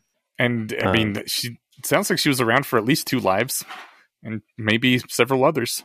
Yeah. You know, and as far as context in that last one about, you know, bad lives, I think Pallida describes one, at least one, where like she was kept in a cage with like her tongue cut out so that she couldn't bite it off and choke herself. Like, mm-hmm. you know, so gotta say, that's probably a life that's not worth living, especially if you're if you're uh groundhog daying your way through infinite time, right? I don't even understand why someone would do that. Maybe they're so upset that she took the place of their child that they're like, we're just going to torture you for as long as we can or something. Like, what the Oh, fuck yeah. is the motivation for that? I didn't, I didn't even. I just figured it was just some asshole who hated renacim, you know, for jealousy or like you guys are, bla- you know, abominations or something. But yeah, it could be a, a disgruntled parent. I mean, I I don't know. Um, yes, whatever the reason is, I I'm confident that it was not a good enough reason. God, super fucked up. I, okay. I I was going to say we got to read the lives of Harry August at some point because really fascinating book. But uh, let's I still keep have going. that tab open from a few months ago, so oh, really? eventually I'll read it. Oh, okay, cool. Um, the uh, the the Pallida talks about uh, the white whale story that is on Aerb. I, I had paused in like my, in my notes there. I'm like, I really hope it's a literal story of like an actual white, you know, like a big white fish, right? hmm I wasn't entirely and- wrong. you were not. It is about a. It depends on how you define fish. the uh, she says it's a story about a whale animalia, animalia trying to track track down another whale animalia, a white whale, uh, only to find himself perpetually one step behind because he's looking for true love and he cannot find it. He's always just behind it. And uh, when Joon asks, "How's it end?" she's like, "Oh well, the the ending is whatever the teller wants. Maybe different depending on whim." Uh, it mostly wasn't about the end; it was about the journey, and even that was different because there were parts and pieces. And I, you know, this reminds me entirely of the the oral uh, his stories tradition, oral history tradition, maybe like where people just weren't literate, so all these stories were passed down uh, word um, by word of mouth, and that they uh, they changed depending on what the audience needed at the time, what the the teller needed. It was, I, I think they're really cool, and it was nice getting a fictional world example of one of those, and it it, it reminded me um, because things are always, you know. The fact that they're always changing and being repeated, and the story is said again and again, but it, subtle things change. Maybe the ending changes depending on what the audience needs, and it it just reminds me of superhero stories again because the the superhero stories the, way back in the days of comics, but even now with even more so now that the MCU is out and they're becoming a mass market thing, they're like they're basically the same struggles over and over uh, for these individual heroes. They have like maybe four or five storylines uh, per guy, and and they just keep retelling those and changing small details to fit with the times. And it's it's neat how superheroes are the modern myths. And then like no way home went really deep on that uh in saying like look it's all the same story but it's all slightly different. And that was it was a great freaking movie. And i don't know. I, I just kind of wanted to rant for a while. Also made me wonder if there's any uh any myths that reference the cyclical nature of myths but i'm not sure if there was a a, a, level of media consumption big enough in the ancient world where people would have noticed that and started making media about that fact. Um, first off, always happy to hear you rant positively about the MCU. um, second off, I can think of at least one myth that references heavily the the cyclical nature of myths. Okay. The myth of one Uther Penndraig. Very well. If we had to wait until now to get that myth, you know, Yeah. um, at least it's here. You know, like it, it, it becomes it's explicit. You know, he has he tried to write a Groundhog Day movie or book, right? Yeah. Yeah. Um, so I do like that it hits that. Um, but yeah, it's uh, I don't know. I don't have anything to add. I think you nailed it. oh, okay. Well, thanks. I, I always like a good excuse to rant. I think you indulge me at least two or three times an episode, and this wasn't even if if you indulging me is half as enjoyable as me indulging you. Like I had a good time, so by all means. Ah, all right. Well, then the last thing I, I pulled out in all this is that uh, when Pallida said it takes 20 billion obols to kill a dragon, which you talked about as well earlier. And uh, Grax says, I imagine that number includes lifetime earning projections of those who died. And Joon thinks that 20 billion would mean an expected li- loss of life in the neighborhood of around 4,000 people, maybe less. So out of the entire um, force that you f- send up against the dragon, you expect at least 4,000 of them to die in the process. And I don't know, I, I thought it was an interesting digression on lives and costs and expend- expendability since we were just earlier talking about expendability. And I don't know, I it feels weird. Like I don't think you can actually capture those kind of costs in a single number, but I also get that governments try to make things too legible sometimes, and sometimes you have to come up with a number for whatever purpose. So that was, you know, kind of way of backing into how much a dragon kill costs by thinking of how much death it would cause among highly trained elite people, elite operatives. Yeah, the way that they ran the math is kind of cool. I wonder if that's how um, you know governments might run uh, expected military costs or something, right? But Mhm. you know, like if a cop kills somebody and is found uh, of is found by a court of having done something wrong, um, the city or state pays the um, the the person who sued the city, right? Usually a family member, Mm-hmm. and like whatever they pay them, that's what the jury slash judge decided that person's life was worth Yeah. in, in a kind of way, not quite like this, right? Um, because it's also like sorry for your pain and suffering. Um, it's not like well, let's say they made forty five thousand dollars a year, they were thirty eight, so we multiply out that until the age of retirement. We'll write you check for this much. Like they don't do that. Um, I mean, that's that's part of the consideration. th- I think that's part of it, but like, uh, it, I, it certainly I don't think captures all of it. Um, yeah. But I'm I'm never around for those deliberations. I could be wrong. Maybe it's exactly how that works. But the thing is, like, I'm not suing the city because I I'm missing you know my spouse's paycheck. I'm I'm pissed because this asshole shot my loved one. Right? Yeah. It's not even about the money. Um, yeah. I don't know. Uh, and then then the government's like, well, how how do we do this? right, we what- can't just let you kill the assign? cop who killed him. So would you Yeah. like some money instead? Yeah. um, there was uh, Grak summarizes it well. He's like, "Don't pick fights with dragons." And yeah. Um, and Joon says, to be fair, they picked fights with me. You know, Mm. We could get around killing Captain Blue in the bottle if we could kill off Parasev. Um, which, honestly, I'm assuming, like you said, if Parasev could kill Blue in the bottle, um, and she wanted him dead, she would have done it by now, right? Mhm. Uh, I think that I think that she's doing it for some sort of test for Joon. But if she can't kill him, then killing him is a lot easier than killing her. So, um, I don't know. I, I feel like they're gonna have to kill a dragon at some point, probably. And Might as well just- be this one. just well, this one actually seems really cool. Um, yeah, she does. you know, I what's interesting is like, despite how overwhelming it made them seem, like in terms of like, oh yeah, they're the best at everything. Um, they still don't seem that scary. Like, I I don't know. Mome Rath was big and mysterious. Like, I, I can at least understand a dragon when I think and look at it. Right? I personally think they're more scary than Mome Rath because they're because They're they smart, intelligence. directed. Yeah. Yeah, exactly. No, yeah, it, it's it that's that should be how I feel, but it's not, and I don't know Okay. why. Um, like I, I think it, I think it's just a failure of my imagination. Like that combined with the fact that because Mome Rath was a stupid hurricane, like okay, yeah, it's going to rampage and it's going to cause a lot of destruction because it's too dumb not to. Um, the like.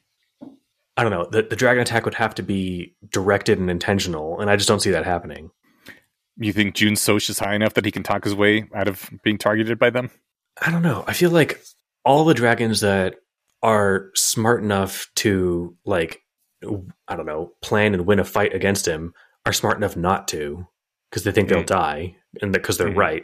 And all the dumb ones are dumb enough to make a to make a critical error and get killed. Yeah. um, but maybe I'm wrong. Uh, maybe he's going to lose three companions fighting a dragon. I have no idea. well, maybe the smart ones will convince enough other smart ones to all band together against him, and he won't be able to fight them all. I don't know. It's possible. Yeah. Well, as we usually say at the end of these shows, there's only one way to find out. And that's to keep reading. Uh, I got a question for you. The next four chapters are roughly similar length to these four and roughly the same kind of like material. Do you want to go with four or three for next one?